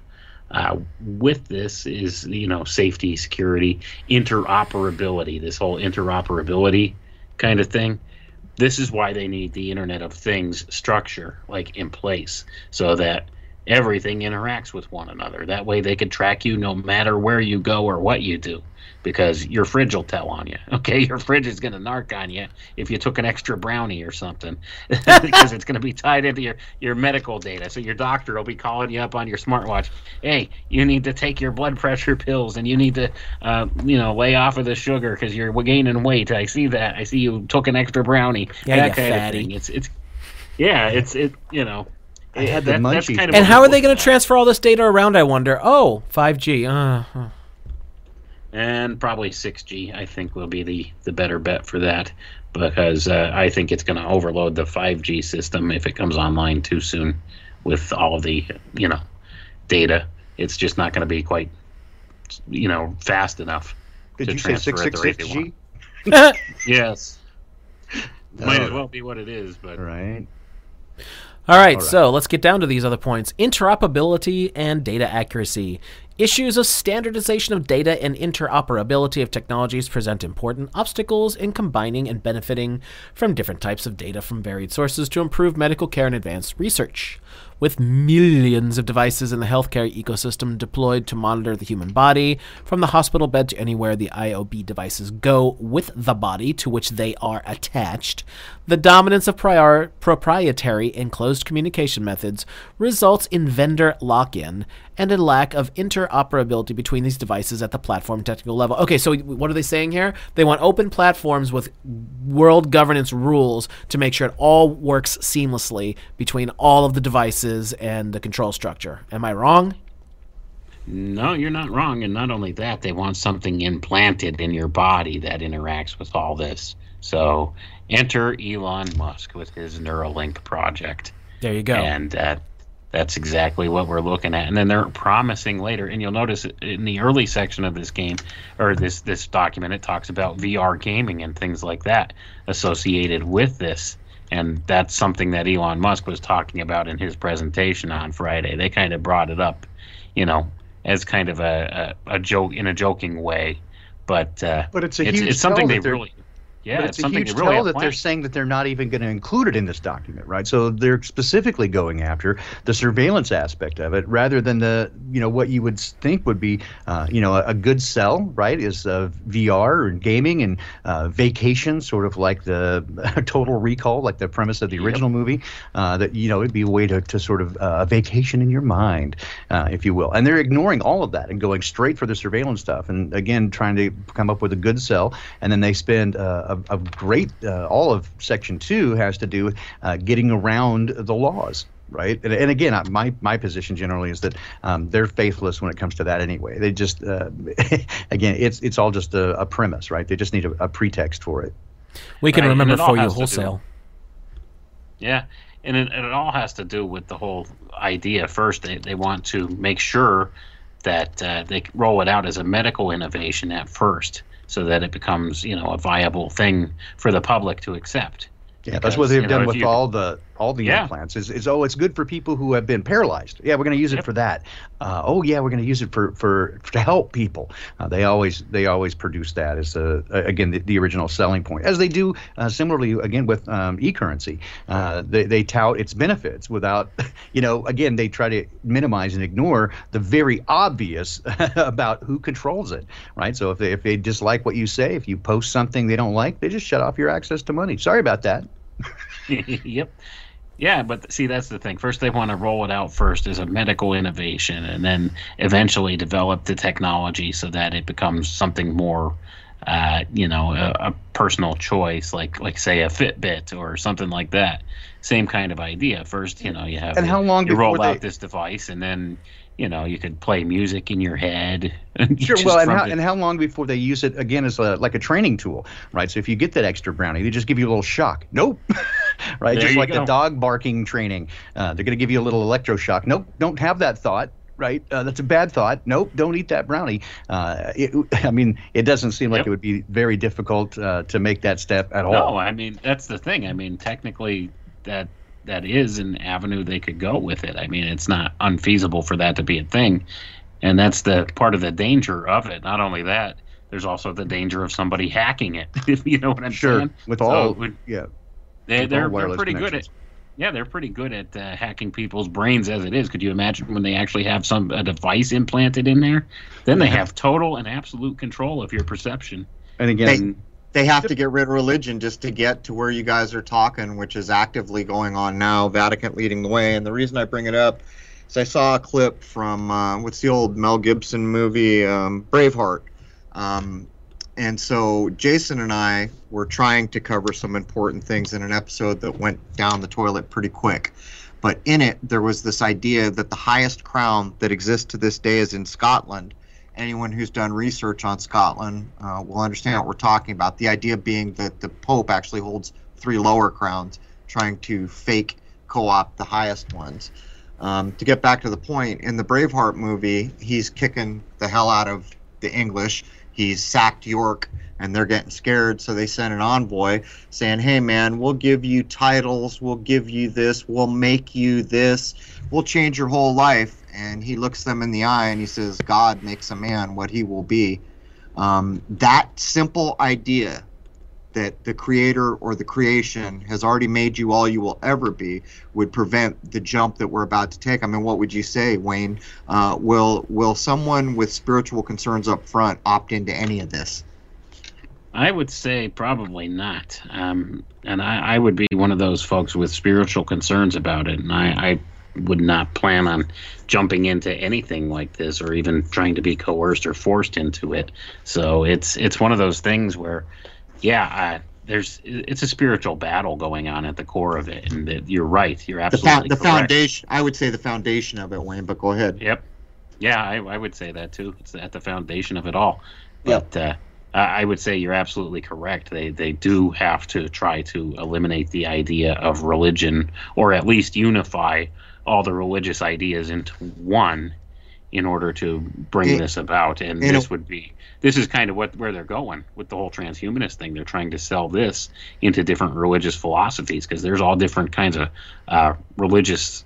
Uh, groups and stuff that associate it with with it. There's like a, a Mormon transhumanism uh, movement. There's a Christian transhumanism movement. I, all these different major su- religions. Wayne, I would suggest they've already succeeded. Proof of concept has already been achieved because they faked the beer bug and then they closed every church, and people's spiritual values were so low that fear trumped what they should have never let happen. Their houses of worship be closed. That should have yep. been. And, and by the way, I, I agree there, with you wholeheartedly. There. If there is anything to a house of worship, then how is it that you can be so concerned uh, uh, about getting sick and dying or anything else? Um, so I would suggest to you proof of concept has already been achieved uh, the moment they closed houses of worship based on this nonsense. And I would say that's another testing methodology that they're using too. Absolutely, and absolutely. We've we've hit the point as a society of capitulation to the idea of subverting religion as something being secondary to governance. We're gonna have to get Jason just to permanently uh, fake like he's the the emperor. uh, because that's really where we've gone here. But the, but the kind of ingenious method like that, just thinking about the houses of worship, which I did. And by the way, in the state where I am, probably I'm not certain, but I would state one of the most Catholic states left. We have the most beautiful churches here, built out of Rhode Island granite. Made by stonemasons, real stonemasons, operative stonemasons, men who carve stone, the real deal, not the fake deal um, and they have been selling them off wholesale for about I don't know, a decade, and in the last five years, it's speeded up. As a matter of fact, right after they burned Notre Dame down, there was a, a little stone church here called Notre Dame, which they said, "Oh, guess what? We're closing it." They did it at the same time. Lady of the North going away, um, but the Vatican is leading the way. Um, actually, they started near my birth. At Vatican II is when they drew the line in the sand where all the things that typically underpin the foundation of spirituality in our world are going to be made mockery. The idea of being gay, being abortive, being all these things which are now mainstream uh, Catholic ideas, all of it is hmm. being used to dismantle the religion in a way that is not recognized. And then the reach of that will go into Protestant, will go in everywhere. But I would suggest that they've already succeeded. The proof of concept was watching houses of worship close and not a peep made about it. Did you see the right, little uh, false flag nonsense they set up for that too? Uh, the early on in this beer bug nonsense, there was a, a, a preacher, pastor, or whatever, uh, who opened up and had his service anyway, and then he got the beer bug and died. And of course, that got all over the papers. I mean, you want to talk yeah, about poppycock? Holy cow! Well, they, they, here's here's the latest version. Uh, you know, the race card or the abortion card or the religion card are always going to make people lose their minds so they can't think anymore. Um, uh, our mutual friend, you know who I'm talking about, uh, said in his area, the black community was so taken with the Marvel movie that yeah. Wakanda Forever and the yeah. tattoos became a real thing to the point where he was stating um, the people didn't even realize anymore that Wakanda's not a real place. Well, look at the King of Wakanda now. Right. That healthy, and vibrant man. Yeah, yeah. He just died of butt cancer right in time for the VMAs. Um, this is the same game in spades, and this shows the reach, scope, and control of what we're talking about. Yeah, right. Yeah, right on the anniversary tomorrow. I couldn't believe when he said right that. On the anniversary of MLK and uh, you there know, you go, Jackie Robinson Day. Yeah, all of that stuff it, it's amazing how it all ties together. Yeah, Rose and, And I I- are going to cover that uh, tomorrow as well. Well, also Talk. Subconsciously represents a movie that was very important to the black community. They felt like they hadn't had their superheroes, which for the most part they had not. So this is another way to undercut the race card that's getting played now to envelop those bad feelings, to subconsciously create more conflict um, based on nonsense because Wakanda never existed and Hollywood never offered us anything that mattered. Right there, you go. I mean, I was literally blown away when he was telling me one night about that. I, I don't remember if you were on the phone or not, but I remember talking to him, and he was telling me like how people are really buying into this. I was like, but it's not a real place. He's like, I know. That's the problem. To People are buying into this. They, are accepting it as real culture. They were getting the insides of their lips tattooed, and instead of walking up to someone and saying, "Hey, dude," it was literally becoming Wakanda forever. It reached a fever pitch, which so shows the subconscious execution. And by the way, Jason, our Saturday show, people won't may not put one and one together.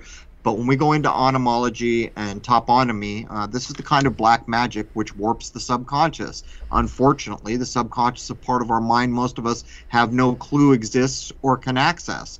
The vast majority of us. Um, and that's where the spells are hitting. And Wakanda is the perfect example.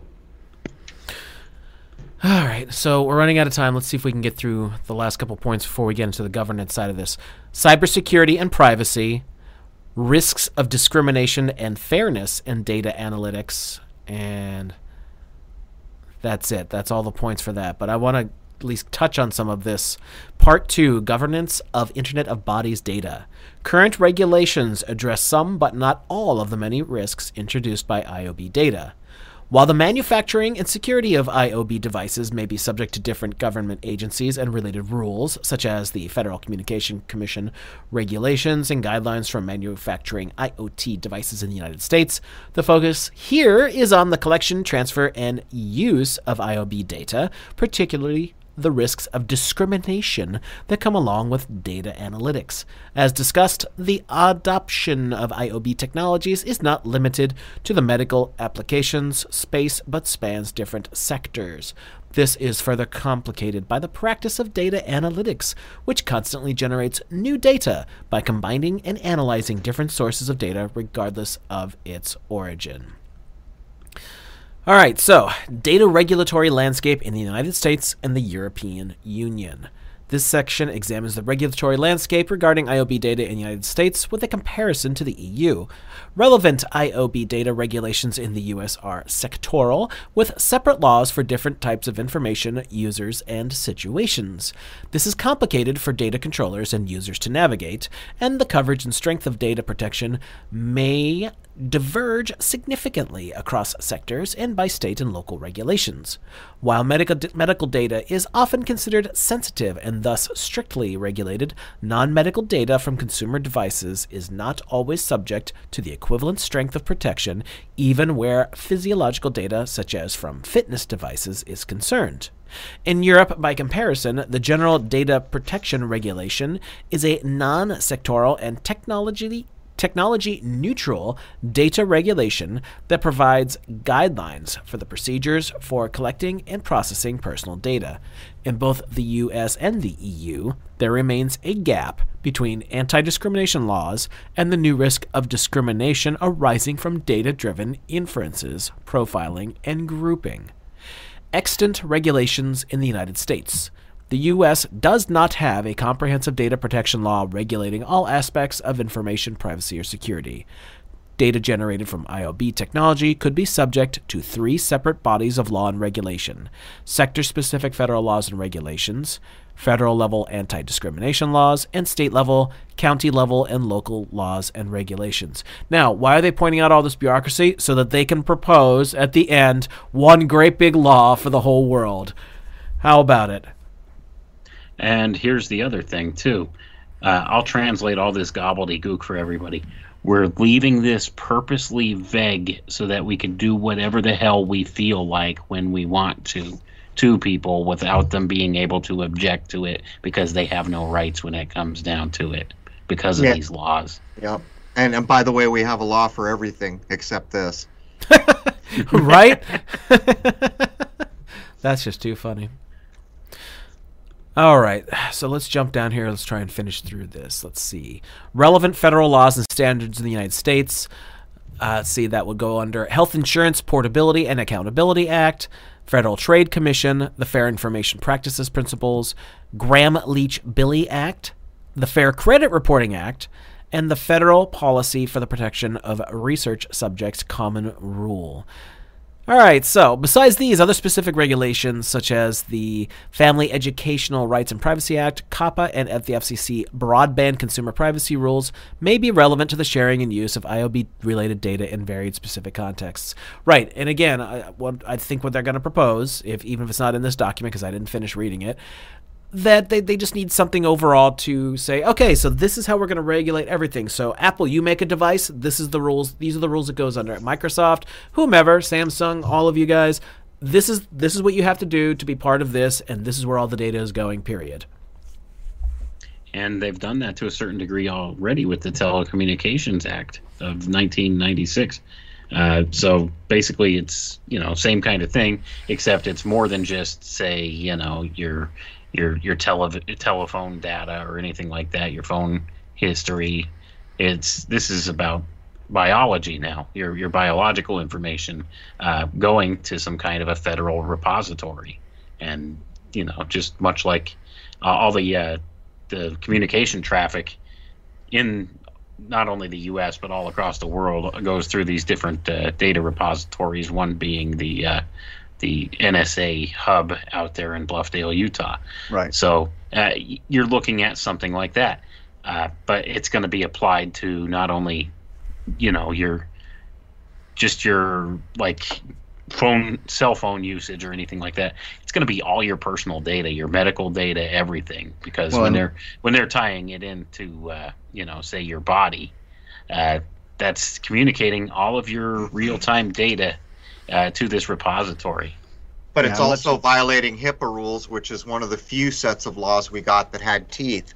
Um, early on, as I was working as a webmaster and stuff, HIPAA was the one thing that didn't get violated. As far as I know, the first people to violate it was Google um, because they had to go to a profitable business model and they had the wherewithal to scoop something like 170,000 records protected by HIPAA, and they did it because they could. So, in other words, the point I'm making is the entirety of those data collection centers are right now in violation of laws with teeth, and they're doing it in the millions. Yeah. So, again, all and is not lost here and blatantly though and let's not forget i think it's important to note that with uh, when monsanto uh, was able to get a patent for uh, genetically modified corn uh, was one of the first ones that they did. Uh, it it set long uh, you know precedent from and broke a long-standing rule that you couldn't uh, in any way patent life, uh, but because they made a su- substantial change to it, they were able to do that. Since then, there's been a, a cascade and a domino effect uh, of um, legal tort that basically says that they can now uh, with some change in it, as long as they make a change, that they can now patent DNA, which, again, this implies that, uh, for example, with the upcoming um, DNRA um, uh, potential vaccine that changes your DNA, they could, uh, again, with uh, all the stuff that we've seen, uh, the information I've seen on 23andMe and all these other DNA sampling agencies, uh, they're taking um, control of your DNA. And so, again, if you, you know, get this kind of vaccine that alters your DNA, they could literally, based on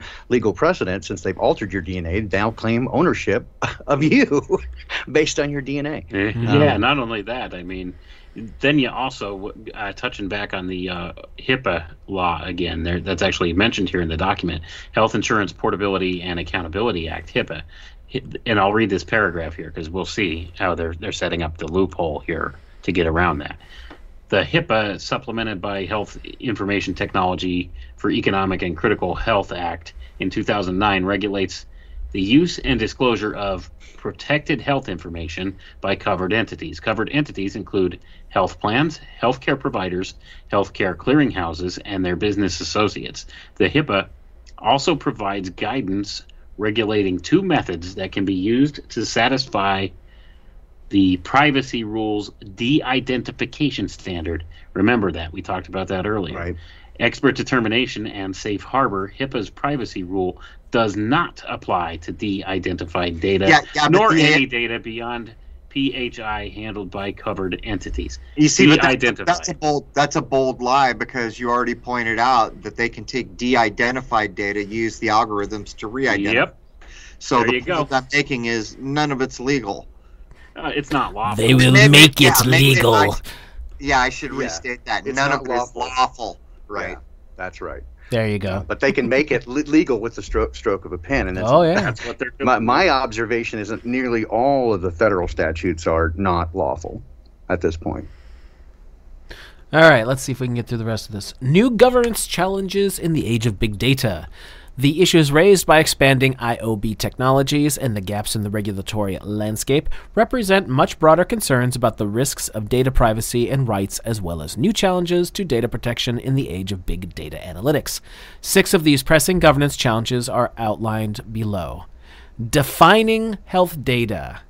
IOB technologies have generated high volumes of physiological and biometric data that far exceed traditional definitions of health information, which mainly refers to patients' medical records and biospecimens obtained in clinical settings.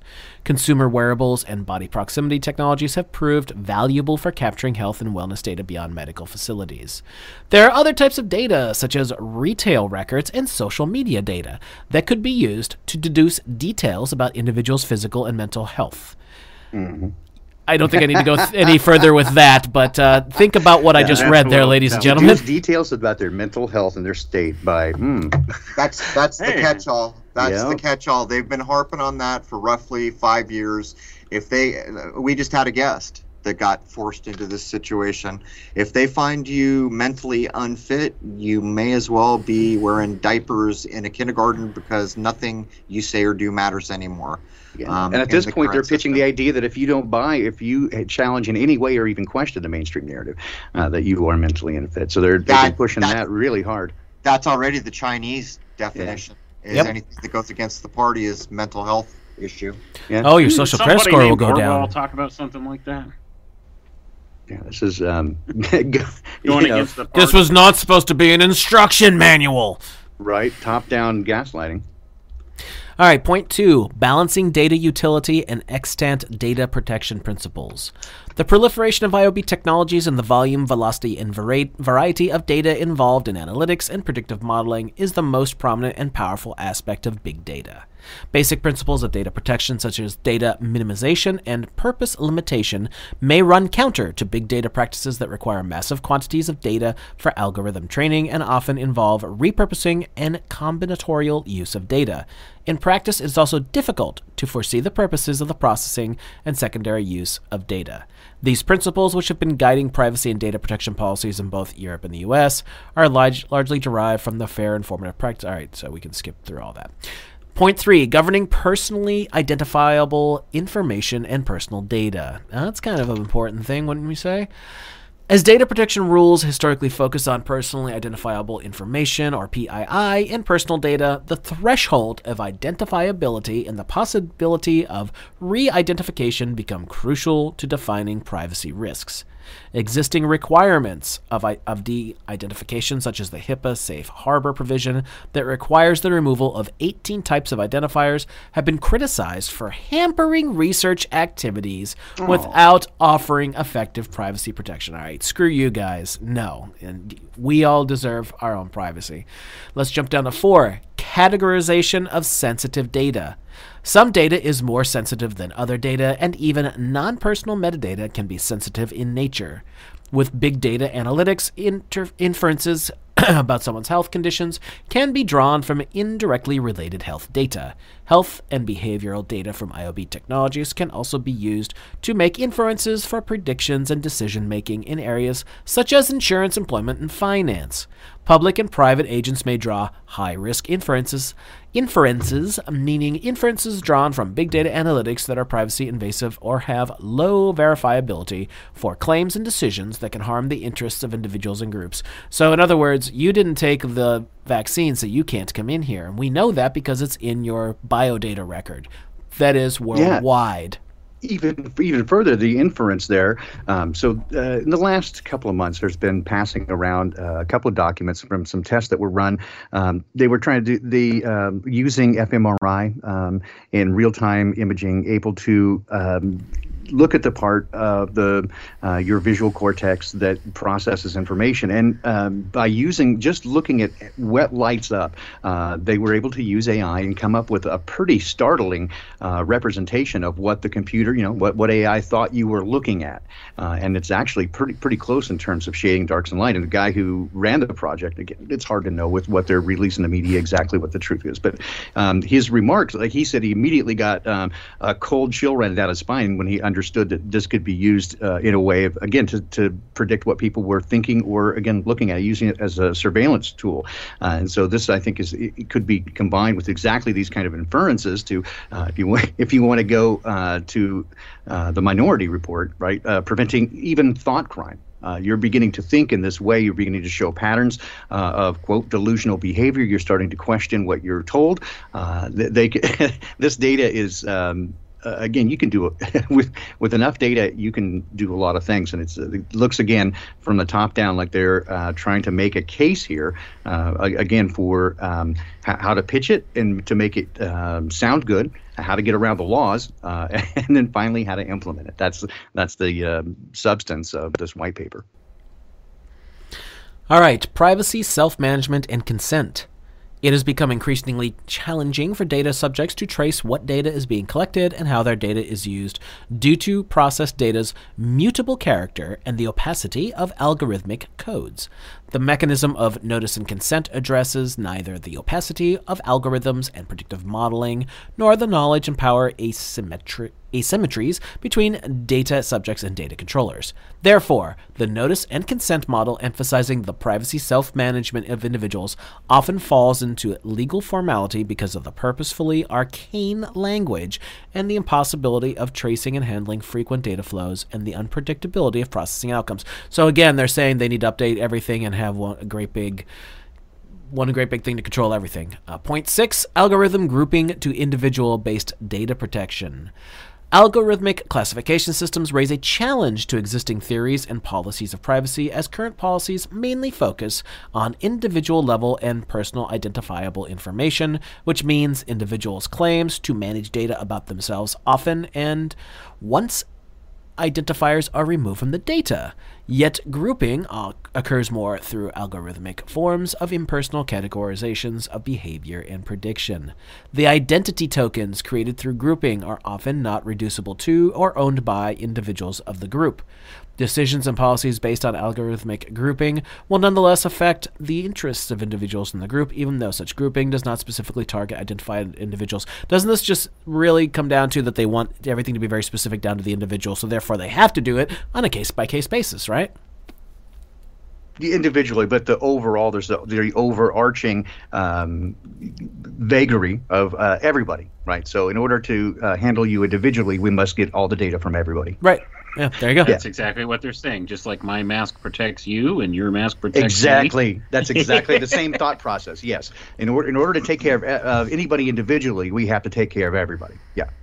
It's a, it's a bit ironic though because the process automatically bean counts you, so it's a Brave New World again. It's the exact yeah. same thing. There yes. will be classifications of people, and just you merely or or Gattaca Gattaca was another good example mm. of where we're headed. Um, yeah. For the simple reason that belonging to a class of people already removes you from a whole bunch of possibilities uh, in a lifetime, and that's where it's going. So these ideas are fraud on the face of it. And the idea that you can opt in, like 23andMe is a classic example of the fraud. You're interested in getting information about your your you know ancestry, but what they're not telling you is what the data is actually being used for. Right. Um, so there's the fraud on the face of it. And again, I will say, fraud has a shelf life, and everything we're living right now is fraud. And it takes so much effort to keep fraud on the tracks that this is not going to continue um, forever. All right, we're almost done with this. Let's jump down to envisioning possibilities and options. To tackle these new challenges of technology governments related to the IOB, multi stakeholder action is urgently needed. The following section outlines a menu of possible approaches, from regulatory to technological, to help mitigate Urgent. these risks in order to fully unleash the potential of the IOB. Unleash, yeah. Mm-hmm. Unleash, once again. building a robust and consistent system of governments around the Internet of Bodies. As the Internet of Things is increasingly evolving to be connected with human bodies, a robust and consistent system of governance is needed to address the risks of the expanding IOB. This means that, for example, in the U.S. context, a new governance strategy should be formed across the conventional division of medical and non medical fields to address the broad dynamics of IOB technologies and data. Some experts suggest combining the powers of the FDA and FTC, along with the Consumer Product Safety Commission and the Consumer Financial Protection Bureau. Senators, oh, who cares about them? They've they're proposing a Protecting Personal Health Data Act in 2019, proposing the establishment of a national task force entrusted with protecting health data. Huh? I wonder if that has anything Gee, to that sounds like a great idea, doesn't it? A national Well, it's- task force? Yeah, health that's data?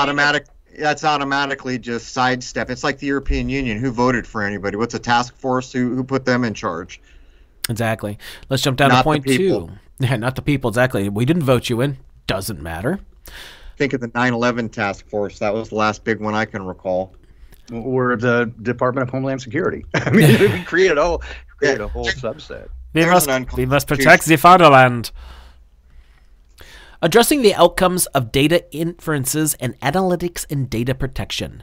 As discussed above, current data protection regulations mostly focus on ensuring that data is lawfully obtained and that its processing meets the requirements of lawful grounds, but in general, extant regulations fail to address the risks of the outcomes of algorithmic deployment in all cases.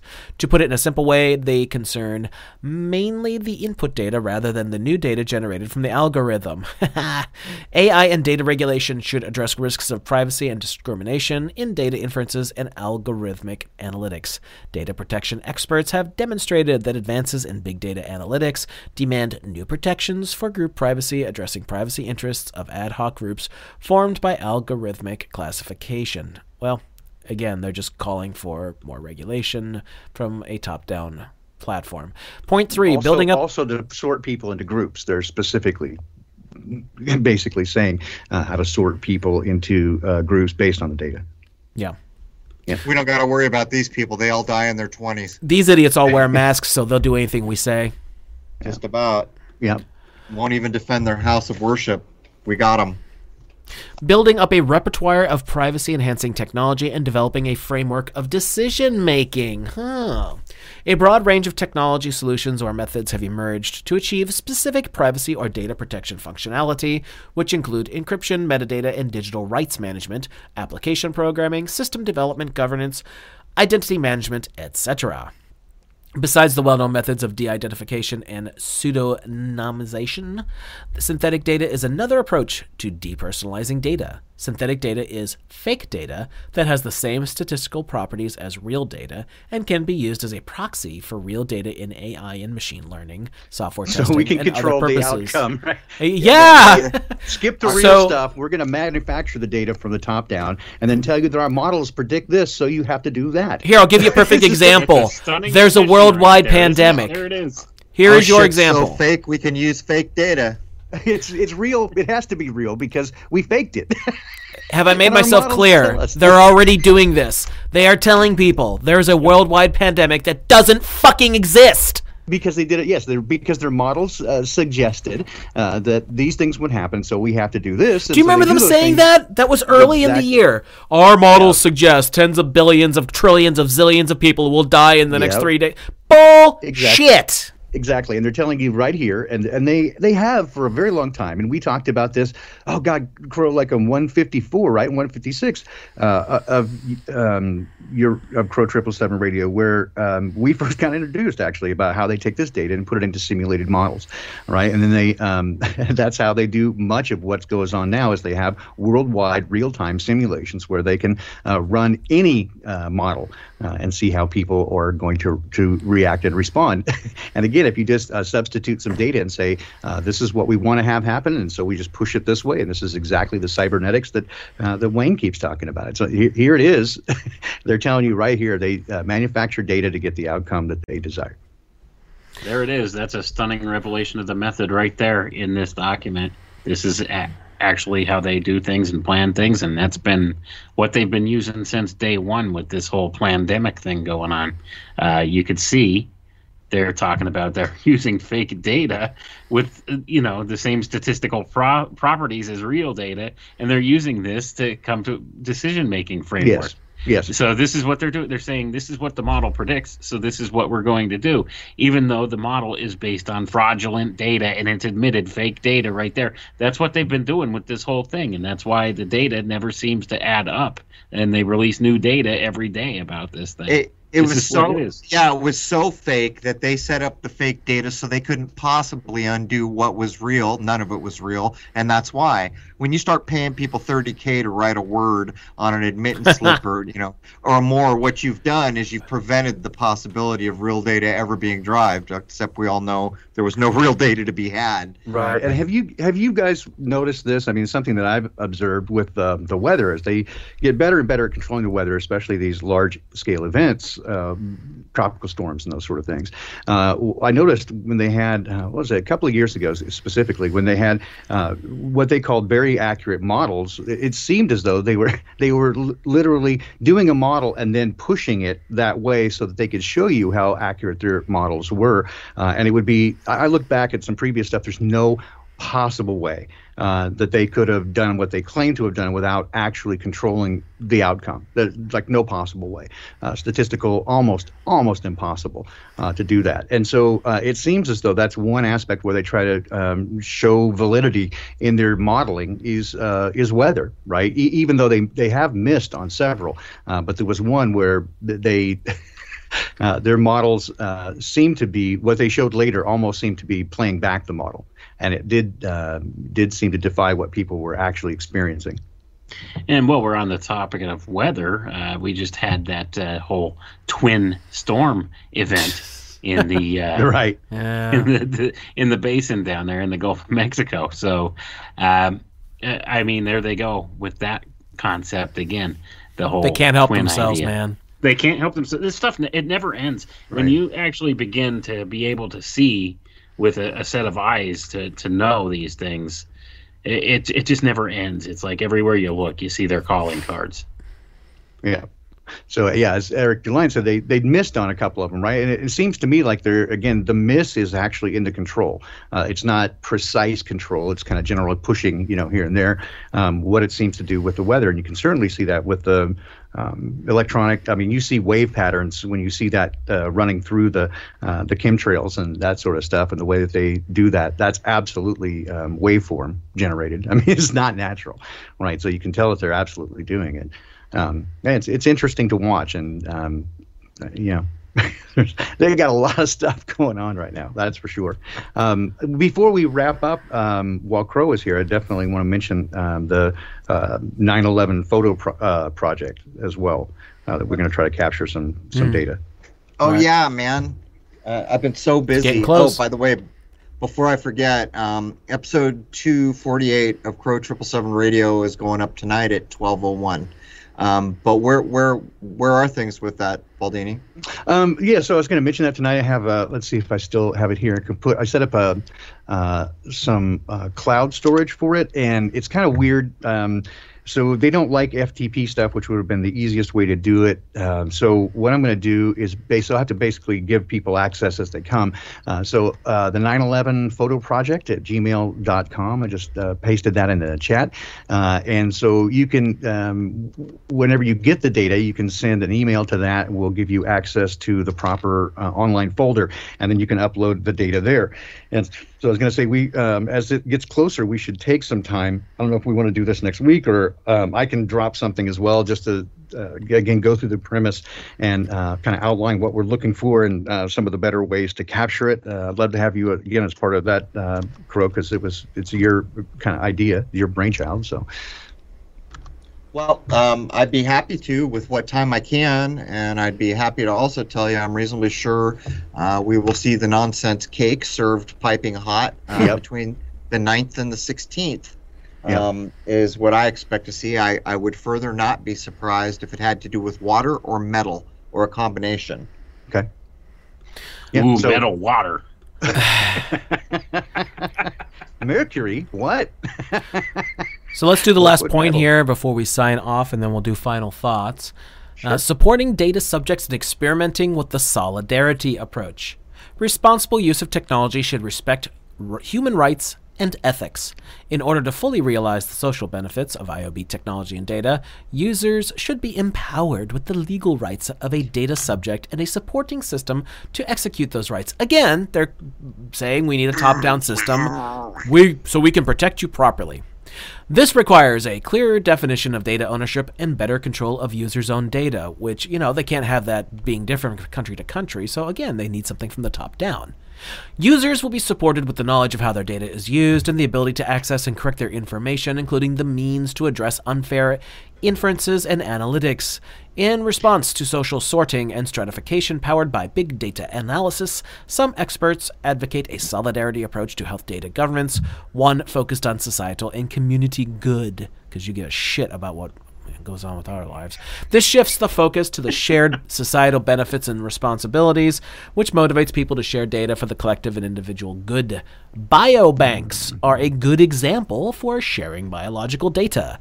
The solidarity approach of data governance treats data contributors as partners, and this involves explicit acknowledgement of the types of research that the database supports, and easy access for community members to research findings. Data subjects should also be informed of the potential risks associating, associated with the participation. All right. And here's the 200 page. Uh, here's your 200 pages of gobbledygook to read through and hit the I agree to the terms of service. There you go. what this is. Yeah, but th- Yep. you're not mentioning the offer. You get 500 digital credits if you take the rectal probe. You know, Oh, nice. you know it's true. You take the sensor, then you get the credits. You'll spend those on a loaf of bread, but at least you got the credits. yeah, yeah. Uh, so, but the, yeah, basically, just say there. It's better to it's better to convince them to do it uh, voluntarily than try to take it by force, and then we'll just lie about what it's being used for. Uh, so make sure we we don't tell them exactly how we're using it. All right. Anybody have any final thoughts on this? I was kind of commenting in between as we were going along. I mean, this, this to me is obvious that they're just they've probably already got the, the stuff already written to go through the United Nations or some some bullshit. Uh, they already know what they want to do. They already know what they're going to do. They just have to convince you it's a good idea because beer bug. Anyone else? Nobody's buying the beer bug. I even saw a top financial analyst the other day flat out say that it is the fake cause for the money reset because all the money people are pissed off um, because of what's going on, because everything they learned their whole life is now out the window. Um, how can everything be crashing in the stock market through the roof? Makes no sense, right? Um, but I would say uh, we're going to run an episode that claims there's going to be an announcement from the Fed. I'm hearing from people that know. And by the way, that goes out after midnight tonight with Kurt Kallenbach. I'm hearing people echoing they think there's going to be an announcement from the Fed this month talking about the open admission that it is a wholesale currency reset. And that may relate to what Kurt talks about tonight. Yeah, they they uh, they have been using the term the Great Reboot, the Great Reset, Yep. um, in all their social media uh, control. They have been using that term over and over again. So, uh, yeah, from my perspective, this document uh, just again the timing couldn't be more. uh, I don't know if you want to say suspect or the lack of surprise is killing me, uh, but uh, essentially uh, just taking it to the next step and saying we're going to take your uh, data, uh, we'll take your DNA, and we're going to uh, we'd like to implant you with this, this device. We hope you don't mind. Uh, uh, so uh, again, uh, I do it for you. You do it for me. Remember the mask thing we did? It's just like that, and uh, we're gonna we're gonna help you. This is for your own good. And hey, you can download music for 24/7 anytime you like, or see a movie in your head. Uh, that'll work too. Uh, sure, they'd like to like to convince people of that. So um, sign up at Verizon now for 6G. Whoa! There you go. I know Kung Fu. Show me. and yeah, and nine other Japanese words. So karate and nine other Japanese words. Yeah, And so, we yeah, finally landed on Mars. Moss, y'all. Exactly. All right. Baldini, what do you got coming up? Uh, well, with your lovely uh, Crow Triple Seven, we do, of course, Poppycock uh, reports coming up in the morning. We'll touch on some of these subjects, uh, along with Elon Musk. We've got a couple of new features. We've got uh, Florida Man, a recurring feature. We'll find Florida Man and all his hijinks, as well as uh, semantics. So we'll take a look at at that as well, along with the regular Poppycock poppycockery uh, that we get a whole jar full of. Uh, so that, and then of course uh, coming up this weekend uh, again, just unintended consequences every Saturday morning, 9 a.m. Pacific. That's noon Eastern time, and then uh, do unintended or uh, ancient wisdom for a modern world. that's early sun, Sunday morning, 7 a.m. Pacific time, UTC minus seven, and then Wayne McRoy, um, who is right here with us, joins me every other week for Sola Scriptura. That's 5 p.m. Pacific time on Sundays, and then he's with me every other week, but I do it every week. So you can find me there. Oh, and don't forget, uh, there's the 911 photo project at gmail.com. Uh, we'll talk more about that uh, and in the coming days as we get a little bit closer. But we'll uh, got some space for you already uh, carved out on the interwebs, so we can drop some of that data when you get it. Okay, we, we should we should have, you know, Jason, we're already too far ahead to mention um, anything about that to matter, aren't we? Well, I think that you should mention a little bit about 248 and 249 are about. I think we should get that out there tonight. Uh, I was meaning the 9/11 project. Um, I was so busy that it wasn't even in the front of my mind anymore, and so we've got two episodes already done, um, which right. will put us past 9/11. Okay. Um, basically, we've got some barn burners coming tonight. Kurt Kallenbach is back. There was a time I thought that I accepted most of what he did, and I could rip holes in a little bit. I, I, don't, I don't think I can, man. I think he's spot on. He he nailed several he, things in in this latest episode that you and I are both like, uh huh.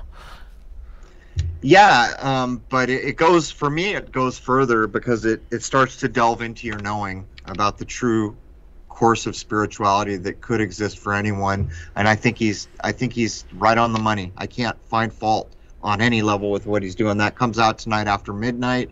Um, and then we got a hell of a show on Saturday with the lady who actually, uh, Alana Goodland, who Freeland. actually, for, I'm sorry, I always do that. Freeland, who actually, um, it's good to be free, um, who actually, who actually edited the original version of King Kill 33. That's a hell of a thing. Um, and we we will have her back, um, but she's finishing a book right now. But that's all I got.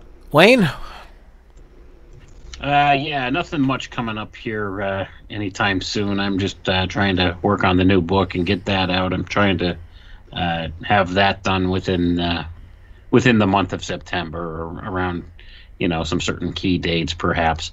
Uh, just trying to leverage the sky clock. So I'm trying to get that all knocked off. I will be back on here next week on Secrets of Saturn, and uh, the following Sunday with back with Baldini for Sola Scriptura.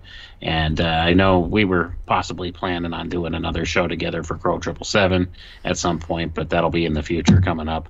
Um, also, uh, I would like people to go ahead and check out my uh, YouTube channel, uh, Alchemical Tech Revolution. I'm almost to the thousand, uh, you know, subscriber mark, so that'll be a good thing once I hit that wonderful that magic chat. number. So yeah, people want to check that out. That'd be great. How many? How many? How many? What I'm almost uh, almost to the thousand. You can start live streaming right now. If you yeah, have a thousand, you're allowed live stream. Right, That's the big thing. This is ridiculous. You just can't do it anymore. No. I got in early. I got lucky. But by the way, thank you, Wayne, for hooking us up with Elana Freeland. Um, that was probably the best hookup we've had since I've been doing this. Oh yeah, at, at least among awesome. yeah, at least among the top handful, anyhow. Oh, and uh, I'll just quickly mention this uh, this Saturday coming up on unintended consequences. Uh, I think I'll have it. Uh, it almost 100% that uh, Seven Ravenwolf is in uh, the chat tonight, and an interview with her I did actually a while back, almost two months ago, and so it's going to roll this weekend as they're doing a um, demonstration this Saturday in Australia. So. Um, that'd be a, a, good one to catch and keep them in mind uh, as they as they brave what's going on in Australia right now. Yeah, to say the least. Good God! All right, everybody, that's going to do it for this week. We don't have our topic picked for next week, so uh, we will see you soon. Take care, everyone. Take care.